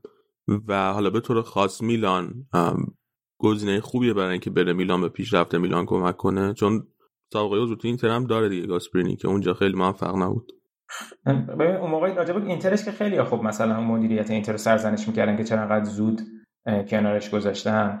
الان که به موضوع نگاه می‌کنی یکم فرمول ساده میشه که اوکی مثلا خب گاسپرینی داره آتالانتا رو به این موفقیت میرسونه پس اون موقع باید نگرش میداشتن. ولی به آن بازی ها نگاه می‌کنی خب واقعا برای تیمی که تو موقعیت داشت توی سری آ می جنگید و دو سال پیش سگانه برده بود خب خیلی سنگین بود ببینم اون تعداد بازی رو اول فصل میبازه. یعنی الان یکم ساده است. اون موقع شاید اونقدر نمی‌شد خورده گرفت. ولی به کارنامهش که نگاه می‌کنی خب تیمایی که توش بوده بیشتر تیمایی رو بوده که جدا از اینتر. مثلا خب تو جنوا هم بوده ولی خب مثلا پالرمو کروتونه و اینا رو در واقع آورده بوده قبلا از لیگای پایینتر به سری آ و دیگه اوج درخششش همین با آتالانتا بوده. خب یعنی هنوز مربی برنده یا کاراکتر برنده ای رو ما ازش ندیدیم. از اون طرف یه حالا نمی‌دونم کلمه درستش چیه. چیزی که ذهنم یه کله شقی خاصی داره انگار در مواجهه با بازیکن‌ها و نمونهش هم همین برخوردش با پاپو گومز بود. حالا من نمیگم 100 درصد تقصیر گاسپرینی بود یه چیز مشترکی بود ولی این یه سیگنالی بود مبنی بر اینکه این شاید نمی‌تونه با یه مجموعه ای از بازیکن‌ها که بازیکن‌های بزرگ و اسمی هم بتونه کار بکنه. این بازیکن آتالانتا که می‌بینیم یه مجموعه ای که مثلا قابل قیاس نیستن در مقابل با یوونتوس چون خیلی اسمش برای یوونتوس هم مطرح میشه. حالا آیا به پروژه میلان می‌خوره یا نه؟ اگر هدف میلان این باشه که باید ببینیم آیا این فصل چمپیونز لیگ می‌برن یا نه. با فرض اینکه سهمیه می‌گیرن یا نه. با فرض اینکه این سهمیه رو می‌گیرن آیا هدف اینه که این تیم کماکان ادامه بده به سهمیه گرفتن یا خیلی سریع اینا شیفت بکنن برای اینکه بخوان برای اسکودتو بجنگن؟ من فکر نمی کنم گزینه خوبی برای اسکودتو جنگیدن باشه. با اسکوادی که میلان خواهد داشت اگه یه سری بازیکن بزرگ بیارن. و به همین دلیل فکر نمی کنم گزینه خیلی مناسبی برای یوونتوس باشه. حتی برای یوونتوس فکر نمی... فکر کنم برای یوونتوس بدتره که گاسپرینی رو بگیرن نسبت به میلان. ولی اگه میلان می‌خواد یه چند سال یه کوری تشکیل بده یه شخصیتی به تیم بده و همین کسب سهمیه رو ادامه بده شاید گزینه خوبی باشه. ولی برای بلند مدت و قهرمانی نه چون قطعا نمی‌سازه با تیم. حالا شاید الان با زلاتان بسازه چون زلاتان یه آدم متفاوتیه. ولی اگه یکی دو تا ستاره دیگه به تیم اضافه بشه معلوم نیست چقدر می‌تونه با اینا تا بکنه توی این ترم با بازیکنش مشکل داشت؟ یا اصلا زودتر از اون که بخواد به مشکل بخوره اخراج شد کلا؟ چیزی تو ذهنم نیست ممنون که بازیکن ایرادش خیلی زود اخراج شد. فکر کنم هفته 6 و هفتم بود اخراج شد. یعنی تو سپتامبر اخراج شد.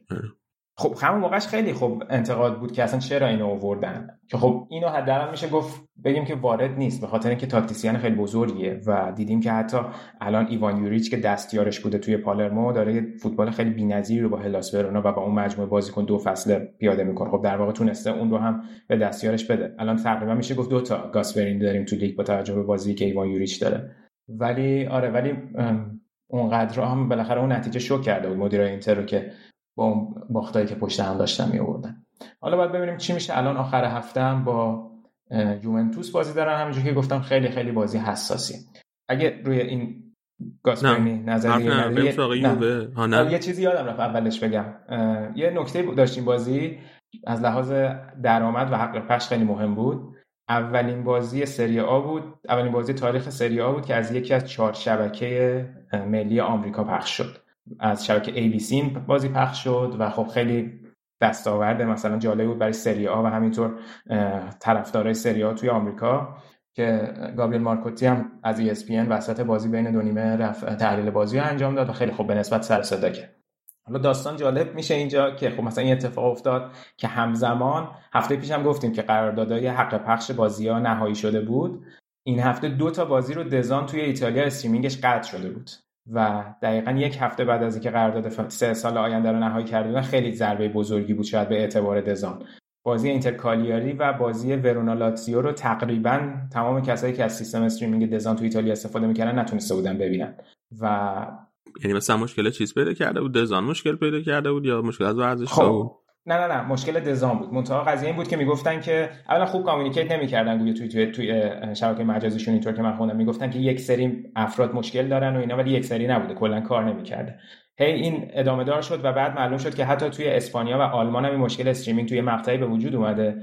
بعد چون انقدر فشارشون زیاد شد دقیقا pinpoint کردن که کجا ایراد داره و اسم و گفتن. گفتن که این به خاطر provider ما Comcast Technology بوده که این Comcast Technology خودش provider برای Sky هم هست و من فکر کنم اصلا این شرکت Comcast شرکتیه که Sky زیر مجموعشه یعنی DAZN یه جوری می‌خواست اینو bold کنه که مشکل از یک شرکتیه که در ارتباط با Sky هم هست. حالا نه اینکه از عمد کارو کردن چون برای Sky هم یه سری مشکل به وجود اومده بود.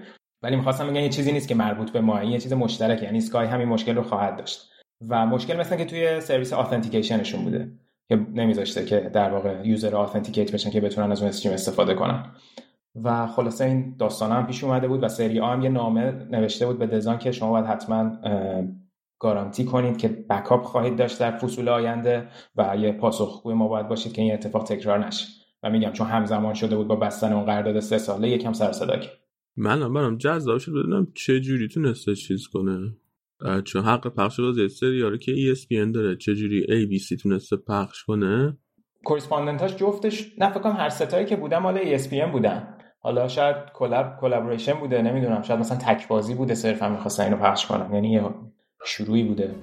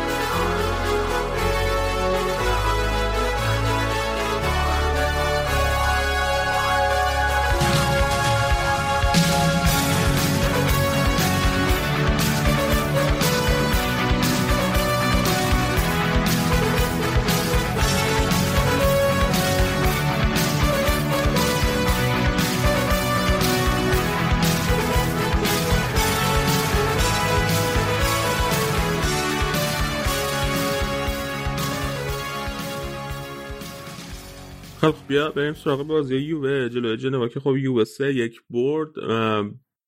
ولی بزرگترین مسئله بازی این بود که رونالدو پیرنش رو پرت کرد. آره یه حاشیه به وجود اومد. حالا خیلی هم داستان این بود که یه سری گفته بودن اصلا اینو دارن برای یوونتوس حاشیه درست می‌کنن اونقدر بزرگ نیست. خب رونالدو این بازی گل نزد و چند تا بازی هم از موقعیت خیلی اساسی رو از دست میده. گل دوم یووه یه حرکت خیلی خیلی خوب از کیزا بود که فوق العاده است. فوق العاده است. اصلا هر چی بگیم کم گفتیم. شاید اصلا بشه گفت قطعا توی تاپ 5 بازیکنایی بود که تو نقل و انتقالات جابجا شدن. خرید بی‌نظیر بود برای یوونتوس. یه حرکت کرد کیزا که ضربه زد دروازه‌بان گرفت و در تقریبا گل خالی رو رونالدو زد به تیرک و برگشت موراتا گل کرد که خیلی سوژه شد رونالدو که چجوری اون تو هم گل نکرده. حالا داستان اینه که میگن آخر بازی خیلی عصبانی شده و پیرنش رو در آورده و پرت کرده مثلا حالا به نشانه اعتراض و اینا. ولی یه سناریویی هست که اگرسی هم خیلی روش مانور داد و هی ویدیوها رو کند کرده بود که توپ جمع کنه پشت دروازه در واقع از رونالدو خواسته که پیرنش رو بگیره و رونالدو پیرنش رو در آورده و پرت کرده در واقع پرت کرده به سمت توپ جمع کن. حالا نمی‌دونم اونقدر الان فکر نمی کنم مسئله فقط مسئله حاشیه‌ای بود ولی فکر نمی کنم اونقدر مسئله مهمی برای یوونتوس باشه. ولی داستان رونالدو هم هست که همیشه اینجا بول میشه. ولی میگم یوونتوسیایی که زیاد توی این برنامه فالو می‌کردم همشون می‌گفتن که مشکلی نیست و صرفا اون رو انداخته برای توپ جمع و نکته دیگه این که حالا یه چیزی من اپیزود قبل گفتم مبنی بر اینکه گفتم دیبالا پیشنهاد داره تو گفتی از کجاها داره. یه اصلاح بکنم. چون من فکر می‌کردم که اون منبعی که خوندم گفته بود که از اینتر پیشنهاد داره و یه چند تا تیم پریمیر لیگی یه چک کردم بعدش زیاد منبع موثقی نبود و حتی یه پادکست هم گوش می‌دادم که گویا اصلا خیلی پیشنهادم نداره. یعنی یه مقدار کار رو سخت می‌کنه برای فروشش. به خصوص که پاراتیچی اون بالا و, البته پاراتیچی مصاحبه قبل بازی جنوا سیگنال رو داد که احتمالا می‌خوان بفروشن. یعنی می‌خواد بره از یوونتوس و تمدیدی در کار نیست. فقط نکته خیلی بارزی که هست و شایعش مطرح میشه اینه که یوونتوس شاید ایکاردی رو بخواد از پی اس جی و دیبالا شاید بخشی از این قرارداد برای معاوضه باشه. حالا نمی‌دونم چقدر می‌تونه به نفع یوونتوس باشه اومدن ایکاردی. به نظرم برای خود ایکاردی که خوبه چون ایکاردی تقریبا الان محو شده است. از اون خب ایکاردی کسی که دوست داره همیشه مرکز توجه باشه ولی خب الان می‌بینیم کاملا تو پی اس جی اون عملکردی که تو اینتر داشته رو نداره. از لحاظ اینکه خیلی بخواد مطرح باشه. ولی اومدنش به یوونتوس شاید خوب باشه ولی نمی‌دونم اصلا با چه ترکیبی ایکاردی می‌تونه خیلی match بشه تو یوونتوس. خیلی وابسته به اینه که آیا رونالدو میمونه یا نه. حالا نمی‌دونم. ولی رفتن دیبالا به پی اس جی هم جالبه دیگه. ایکاردی رونالدو نه زمان هم زمان توی یووه خوب نیست. چون ایکاردی یه مهاجمه که خیلی خیلی به محوط جریمه محدوده و رونالدو معمولا کنار اینجور مهاجما خوب بازی نمی‌کنه. نظر شخصی من. دقیقا. منم اگه باشم سعی می‌کنم موراتا رو نگه دارم کنار رونالدو کماکان. چون کماکان می‌بینیم چقدر روی فضا فراهم کردن برای رونالدو و پاس گل دادن موثر بوده. ایکاردی مقداری هم مثلا که با لوکاکو بخوایم مقایسش کنیم تو اینتر همون به قول تو توی محوطه خوبه. اونقدری که لوکاکو مثلا می‌تونه drop کنه و توپ بگیره خوب نیست و خیلی شبیه رونالدو میشه اگه بخواد باشه. یعنی شاید توی یه تیمی باشه که مهاجم هدف تک باشه خیلی بهتر از اینه که الان بخواد روی این سیستم دوتایی با یکی کنار رونالدو باشه. شبیه رونالدو که نه من فکر نکنم شبیه رونالدو باشه. رونالدو خیلی کارهای بیشتری از این کار می‌کنه. ولی مسئله آره. نه نه منظور اون کسی نیست که بتونه رونالدو رو تکمیل کنه. این آره. ویژگی هایی دارن که مشابه هم. زیر مجموعه رونالدو تمام زیر مجموعه رونالدو 100 درصد. گفتم از شرف رونالدو هم دفاع کنیم اینجا بنده خدا. دیگه حالا اونقدر هم چیزی نیستم بگم رونالدو خوب نیست. ولی خب هنوز با 25 گل آقای گل ایتالیا بعدش لوکاکو با 21 آره این وضعیت یوونتوس بود. خب بازی رو سه یک بردن کولوسفسکی هم گل زد این بازی بعد اینکه یه بازی رو نیمکت نشسته بود و کوادرودو هم پاس گل اول داد بهش و وستو مکنی هم که گل سوم زد چهارمین گلش رو زد به عنوان یاری تعویضی. و میگم بازی آخر هفته جلوی آتالانتا بسیار بسیار بازی مهمیه. اگه آتالانتا ببره که یه مقداری باز دوباره کار یوونتوس سخت میشه.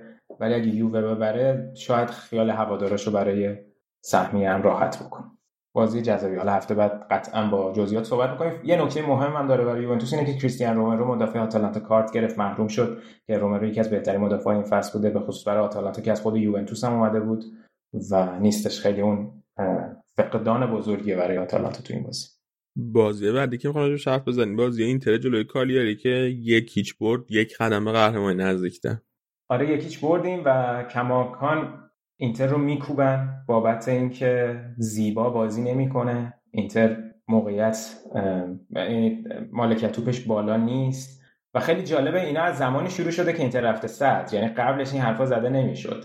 و مثلا آنتونی کاسانو میاد اینو میگه توی سری رسانه های مطرح میشه. واقعا من اصلا متوجه نمیشم که یه تیمی اومده داره به بعد از نه سال که یه تیم دیگه قهرمان دائم ایتالیا بوده داره با اختلاف 11 امتیاز قهرمان میشه و ما دنبال این باشیم که آیا این تیم زیبا بازی می‌کنه یا نه. و اینکه آیا واقعا زیبایی وابسته به داشتن مالکیت بالاست نمی‌دونم. نکته مهم اینتر اینه که توی نیم فصل اول ببین اینا یه آماری می‌دیدم چون که یونایتد comeback زده بود Bleacher Report یه چیزی منتشر کرده بود که چند امتیاز تیم‌های مختلف اروپایی از رو comeback به دست آوردن اینتر 14 امتیاز گرفته بود. و کل این 14 امتیاز مربوط به نیم فصل اول. و تو نیم فصل دوم اینتر حتی یک دقیقه از حریفش عقب نیفتاده. حالا آیا من نمی‌دونم. این نکته خیلی مهمه که یه تیمی خیلی خوب و خوشگل بازی کنه موقعیت زیاد خلق کنه و comeback بزنه. اینا میشه بازی زیبا. ولی یه تیمی که انقدر دامیننت بوده 11 تا بازی نیم فصل دومش رو برده و تونسته فقط و در واقع فقط چهار بار دروازش باز شده میشه بازی نازیبا. به نظر این حرفا زیاد توجیهی نداره و صرفا طبیعی هر تیمی که قهرمان باشه پشت این حرفا مطرح میشه. شاید زمانی که یوونتوس هم قهرمان داشت می‌شد با ساری یا با الگری این حرفا مطرح میشه حالا یا اینکه این شیوه بازی می‌تونه به اینتر تو فصل و تو چمپیونز لیگ کمک کنه یا نه معلوم نیست. اینتر خب با همین تقریبا شیوه های مشابهی تو مثل کاتناچو بازی کردن تو دوره های مختلف Champions League برده ولی دیگه Champions League اون حالت رو نداره که شما بتونی انقدر راحت از این شیوه استفاده کنی. ولی نکته مهمی که داره اینه که کنته هم حتما می‌دونه این رو دیگه.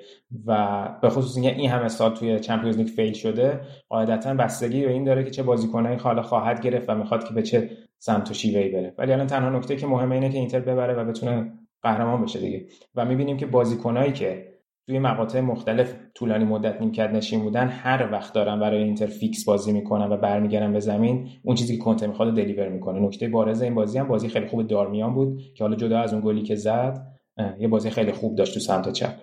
و نمی‌دونم به نظر من خیلی چیزا خوب داره پیش میره برای اینتر و همه اینا هم به خاطر اینکه کنته و مایندست وسط فصل عوض کرد و بالانس رو توی تیم فراهم کرد. ولی اینکه آیا فصل بعد چه اتفاقی میفته خیلی وابسته به اینه که توی نقل و انتقالات چیکار می‌کنن چون اینتر مثلا الان این بازی دیدیم از وقتی گالیاردینی و وسینو وارد بازی شدن یه مقداری تیم اصلا متزلزل شد و واقعا گالیاردینی و وسینو بازیکنه نیستن که به همراه ویدال بتونن بکاپ روزوویچ و بارلا و اریکسن باشه حرف و شایعه نیست در اینکه چه بازیکنایی می‌خواین تابستون بگیرین. یه دونه بحث رودریگو دیپال اودینزه خیلی هست که قبلا هم فصل پیش هم اینتر میخواستش و الان نگاه می‌کنی توی آمار بیشترین پاس کلیدی رو با اختلاف توی سری ها داره و کنته هم خیلی با این سبکش رو دوست داره آرژانتینیه و خیلی خیلی به درد اینتر می‌خوره از لحاظ اضافه کردن سرعت و خلاقیت توی خط بکش من خودم خیلی دوست دارم حتما بگیرنش و همیشه هم اینتر اون تیمی بوده که بیشتری مذاکرات داشته با اودینزه در این مورد. حالا بعد ببینیم چی میشه. یه خبری اومد خیلی نمی‌دونم معتبر بود یا نه که دارن جسی لینگارد رو مانیتور می‌کنن. نمی‌دونم برای چی باید همچی کاری بکنن. حالا شاید مثلا فرمول این که ما از هر کی از یونایتد گرفتیم خوب کار کرده رو بریم سراغ لینگارد. حالا من نمیگم لینگارد بازی کنه بدیه ولی حالا خیلی هم آخه اتفاق برای اضافه کردن به تیم شاید خیلی گزینه جذابی نباشه نمی‌دونم. اون همون قد که اریکسن تقلا کرد برای اینکه تو ترکیب جا بیفته همون قدرم این حرفو یعنی این اتفاق شاید برای لینگارد بیفته. این اینو توی این پادکست ایتالیان فوتبال پادکست گوش می‌دادم نظر اونها هم همین بود. که یعنی شاید انقدر راحت بازیکنی نباشه که آماده باشه که توی ترکیب اینتر جا بیفته. اینتر شاید به بازیکنی نیاز داره که بتونه واقعا هم به عنوان استارتر هم به عنوان بکاپ آن کاملا آماده بازی باشه تو خط هافبک. ولی بازیکنای زیادی جدا میشن احتمالا. مثلا کلاروف احتمالا تمدید نمی‌کنه. نمی‌کنن باش. اشلی یانگ دوباره برمیگرده انگلیس و قطعا یه دونه wing back چپ اینتر می‌خواد. سانچز میمونه؟ میگم بستگی داره مثلا یه بازیکن مثل موریل رو بگیرن یا نه. ولی اگه بمونه قطعا بازم backup دیگه. ببین ایدئاله خب اگه که ما کماکان لاتارو و لوکاکو رو داشته باشیم سانچز هم backup باشه به عنوان backup لاتارو یه مهاجم دیگه هم بگیریم به عنوان backup لوکاکو. یعنی شاید حتی نیازم نباشه اونقدر سنگین خرج بکنن. یه مهاجم هدفی که توی سری آ توی تیم دیگه بتونن بیارن که یه مقداری فیزیکش متشابه لوکاکو باشه خوبه. چون لوکاکو بزنم به تخته ماشاءالله همه بازی‌ها رو بازی می‌کنه. اونقدر مشکل مصدومیت جدی چیزی اصلا نداشته. امیدواریم سلامت باشه هر که هست. آقای روملو لوکاکو. سیتی نپر نداشت؟ نه خیلی بعیده خیلی با اعتماد به نفس گفتی. فکر کنم از داخل باشگاه بهت گفتن که روملو با ما میمونه. آره بازیکن خیلی علاقه قلبی الان به تیم دارن به این راحتی جدا نمیشن. حالا من گفتم دو هفته پیش که حالا من گفتم که این شاید نیاز داشته یه بازیکن بفروشه بازیکن با قیمت بالا. حالا امروز ولی میخوندم که گزارش که سونینگ داده بود مثل اینکه اون قدر هم شاید نیاز نباشه. خلاصه پشت سر تیم ما حرف زیاده ولی ما قهرمانی با همین سبک بازی هم راضییم خب قرار هفته دیگه با ناپولی بازی کنی. ناپولی که این هفته با سمپدوریا بازی داشت اون آوازشون چطور بود؟ و اگه پیش بینی هم بکن که اینتر ناپولی هفته بعد چی میشه؟ بازی ناپولی سمپدوریا هم بازی بازی بود که تقریبا میشه گفت ناپولی هم مسلط بود به بازی. دو هیچ بردن. فابیان روئیز گل اولش زد گل دومش هم اوسیمن زد و گل اولشون خیلی قشنگ بود. یعنی حتما اگه ندیدین بریم ببینید یه combination بی‌نظیری بود. خیلی تک‌ضرب بازی کردن توپ از مرکز رسوندن به روی شوت خوب زد و این کار چندین چند بار تکرار کردن. الان نکته خیلی مهم برای ناپولی اینه که همه بازیکنهای جلوشون رو دارن. ویکتور اوسیمن آماده است مرتنز اینسینیه پولیتانو و این خیلی خطرناکه برای اینتر به نظر من. و خب خیلی نکته مهمی بود که اوسیمن گل زد و حالا یه مقداری هم روحیه گرفته. باز دوباره هممون جلو. خیلی می‌تونه برای اینتر درد سرساز باشه این هفته. بازی خیلی سختی همونجوری که گفتم سخت ترین بازی ما تا آخر فصل احتمالا. حالا درسته با یوونتوس هم بازی داریم ولی اون بازی دیگه بازی یکی مونده با آخره و اون موقع به احتمال زیاد قهرمانیمون قطعی شده و فقط صرفا بازی حیثیتی خواهد بود احتمالا. و نکته دیگه که راجع به همین ناپولی هست یه آماری میخوندم روی همین کالچو داتا که هشت تیم بالای جدول این combination شون برای رسوندن پاس به جلو و پاس progressive چجوریه؟ برای ناپولی جوانی دی لورنزو نکته خیلی کلیدی این تیمه که توی این رده بندی که کدوم بازیکن بیشترین combination رو به جلو رو داشتن توی چهارتای اوله و کاملا wing راست ناپولی میشه مرکز میشه اون بخش نفوذیشون با ترکیب دیلورنزو پولیتانو و احتمالا از اون بازیاییه که با توجه به این شرایط سمت چپ اینتر خب حالا به نسبت سمت راستش همیشه عقبتره.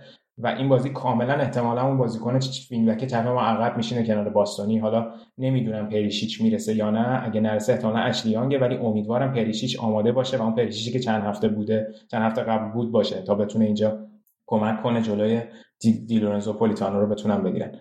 پیش بینی اینه که می‌بریم. چاره ای نداریم. تیم قهرمان مقتدر. یه آماری هم که بود یا این 11 برد پیاپیمون بود. رکورد برد پیاپی توی سری آ دست مانچینی اینتر 2002 فکر کنم 17 تا برده قبلش فکر کنم که خود کنته و الگری که 12 تا بردن. در نتیجه می‌خواد که اون رکورد رو هم ارتقا بده. با برد تیم آقای گتوزو احتمالا به این مهم دست پیدا می‌کنه.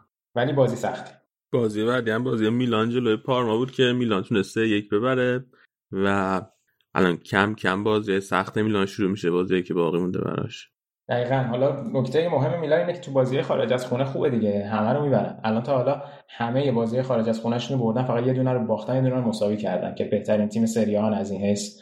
و این بازی هم خدایی خوب بردن. البته باید به اینم اشاره کرد که خب پارما هم همچین اوضاع جالبی رو نداره و تقریبا میشه با سودشون سقوطشون رو قطعی شده. و برای میلان این نکته بازی این بود که خب فرانکسی باز دوباره گل زد. کسی یکی از بازیکنان درخشان این بازی بود. آنتر ربیچ هم خیلی خوب بود و که اونم گل اول زد. ولی اتفاق بزرگی که گفته اخراج شدن دوباره زلاتان بود تو این بازی که اونم خیلی حرف و حدیث داشت که آیا واقعا زلاتان تونسته مثلا میگم تونسته در زلاتان واقعا حرفی به داور آیا زده بوده که اخراجش کردن یا نه؟ چون الان اخراج مستقیم معمولا دو تا بازی محرومیت داره. الان ولی اعلام کردن فقط یه بازی محروم شده. و یه حالتی بوده که مثل کلکل بوده صرفا با داور اینجور که حالا میلانیا میگن یعنی حرف خاصی نزده که اخراجش کرده داور. خب داور چی گزارش کرده؟ نمی‌دونم. نمی‌دونم داور گفته که این چی گفته. توی مایا بودن که گفته که مثلا زلاتان گفته که چرا ما نمی‌تونیم با هم بحث کنیم و مثلا چرا تو اینجوری و اینجوری بوده بس ولی چرا تو اینجوری؟ این همون داوریه که کنته یه دفعه اخراج کرده و کنته رو بعد کنته گفته بود که چرا همش چرا همش بازی ما با وجود تو به مشکل می‌خوره و اینا؟ یکم کلا داستاندار بوده این قضیه. ولی حالا باید ببینیم که اعتراضشون به نتیجه دیگه می‌رسه که کارت قرمزش رو کلا برگردونن یا نه.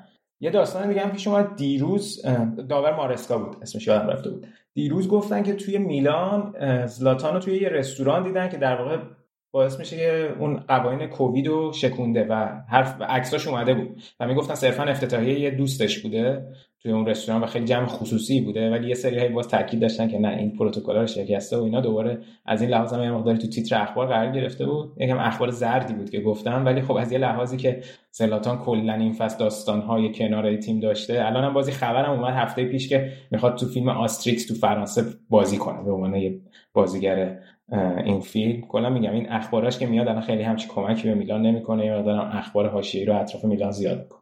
ولی anyway در صورت برد خیلی خوبی بود برای میلان که به خصوص تو هفته که همه تیم‌ها بردن اولین بازی رو میلان انجام داد و برد و فشار رو بقیه تیم‌ها گذاشت گرچه که حالا بقیه هم تونستن ببرن. ولی برگشتن به ناصر تو زمین خیلی خوب بود و چند تا بازی که حالا فیکس داره بازی می‌کنه. اخباری که حالا اومده و در مورد بازیکنایی که میلان می‌خواد نگه داره خب خیلی میلان داره کار می‌کنه. حتما توموری رو از چلسی قطعی بکنه قراردادشو خبری که امروز اومد این بود که حتی میتر رو هم می‌خوان نگه دارن با 8 میلیون. صحبتش بود که می‌خوان پس یعنی می‌خوان قراردادش نمی‌خوان دائمی کنن و برمیگرده تورینو ولی امروز گفتن که می‌خواد قراردادش دائمی بشه.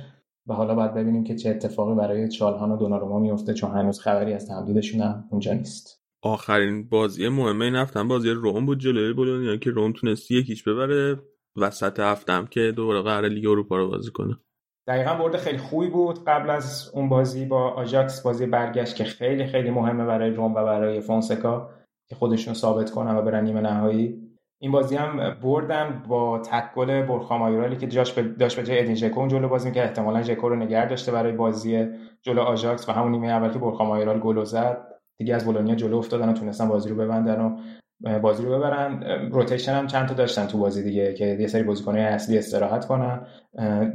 منظورم بود ببخشید منظورم تو ترکیب اصلی نبودن و بازیکن اصلی مقداری مثل پلگرینی و کارسدورپ اینا نیمه دوم اومدن. یه نکته دیگه بود که این بازیکن آمریکاییشون که نیم فصل خریدن برایان رینولدز از اول بازی بازی کرد و تو با full back راست wing back راست و به نسبت هم ازش راضی بودن هوادارهای روم و آماری که داشت آمار به نسبت قابل قبولی بود. حالا میشه گفت یه خرید خوبی بود از دن فریدکین اینا که البته می‌گفتن این خرید کلا استارتش و اسکاوتینگش از زمان پالوتا زده شده بود.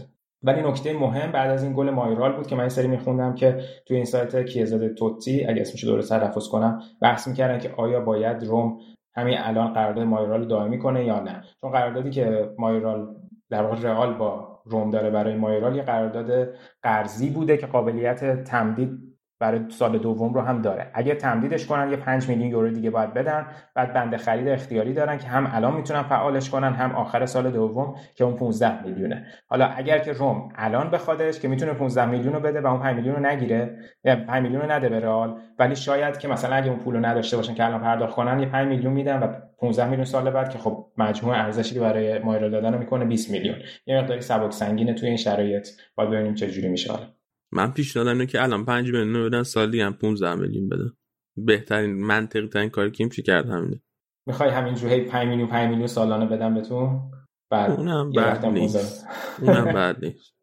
ولی خب خوب جواب داده براشون. از زمانی که ادین ژکو اومده بهترین مهاجم بکاپ ادین ژکو بوده از 2015 2016 یعنی هیچ کس نمی‌تونسته جای ژکو رو پر کنه توی تیم. حالا بعد ببینیم اصلا ژکو خودش موندنی آخر فصل یا نه و دنبال مهاجم دیگه میره. همونجوری که گفتم بلوتی مدت ها حرفش هست. حالا بعد ببینیم میلان هم قاعدتا علاقه داره به بلوتی خود بلوتی هم گویا از بچگی میلانی بوده و حالا این نکته روم بود و ببینیم که جلو آژاکس چی کار می‌کنن. اگه ببرن که خیلی دستاورد بزرگیه. دو یکم بازی رفت و بردن. احتمالا باید با یونایتد توی نیمه نهایی بازی کنن. و همشهریشون هم لاتزیو هم که یک هیچ تونست ورونا رو ببره. دقیقه آخر میلینکوویچ ساویچ گل زد. یه data یی باز میخوندم در مورد همون که گفتم در مورد ناپولی که شیوه حملهشون چی بود. لاتزیو تنها تیمیه که بیشترین پاسشون که برای رسیدن توپ به جلوی دروازه باشه از سمت دروازه‌بانشونه. که یک چند دفعه هم به خصوص جلو بازی با آتالانتا خیلی با جزئیات راجبش صحبت کردیم که پپرینا بازی سازی رو از عقب زمین با میلینکوویچ ساویچ همیشه شروع می‌کنه و خب خیلی جالبه که موثرترین شیوه حملهشون و پاسای پروگرسیوشون از سمت دروازه‌بانشون. ولی خب دقیقه 92 زدن اگه نمی‌زدن یه مقداری از کورس عقب میافتادن یه بازی عقب افتاده با تورینو دارن اگه اونو ببرن اونا هم میرن خیلی نزدیک میچسبن به ناپولی و شاید امیداشون کماکان برای کسب سهمیه زنده بمونه ولی خیلی خیلی سخته. خب به روال هفته پیش بیا ببینم که مجسمه. این هفته می‌خوام یه مجسمه بزنیم در ورزشگاه یوونتوس. از چه لحظه بزنیم؟ همونجور که هفته پیش گفتم که میلانیا خودشون اگه بخوان انتخاب کنن یه صحنه از مالدینی انتخاب می‌کنن حسم میگه اگه یوونتوسیان بخوان انتخاب کنن خودشون از الکس دل پیرو یه چیزی انتخاب کنن. در نتیجه الکس رو واگذار می‌کنیم صحنهش رو به خود هواداران یوونتوس و البته البته خب بسته شاید هم یه سری بوفون رو بگن. حالا من خودم بوفون رو انتخاب می‌کنم که با یوونتوس سه تا فینال چمپیونز لیگ رفته. درسته که نتونسته قهرمان بشه ولی خب تعداد بازیاشم فکر می‌کنم از دل پیرو برای یوونتوس بیشتر بوده. و خیلی فکر کردم که کدوم صحنه رو ازش توی پیرن یوونتوس میشه مجسمه ساخت. تو ذهنم خیلی صحنه هایی که با تیم ملی ایتالیا داشت میومد متاسفانه صحنه های iconic خیلی بیشتر اونجا حداقل تو ذهن من مونده چون خب ایتالیا رو قاعدتا بیشتر از بازی یوونتوس همیشه پیگیری می‌کردم تو ذهنم میمونه.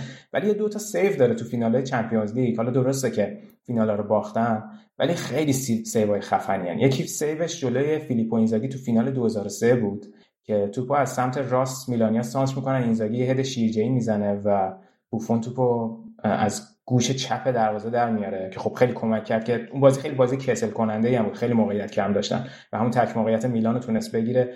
تو پنالتی هم دوتا پنالتی گرفت ولی کافی نبود. یه دونه save داره اون اصلا شاید یکی از بهترین save های یه دروازه‌بان می‌تونه باشه. توی فینال 2015 جلو بارسلونا یه صحنه لوئیس سوارز از سمت راست یه پاس cutback میده. فکر می‌کنم ماسکرانوی که می‌زنه.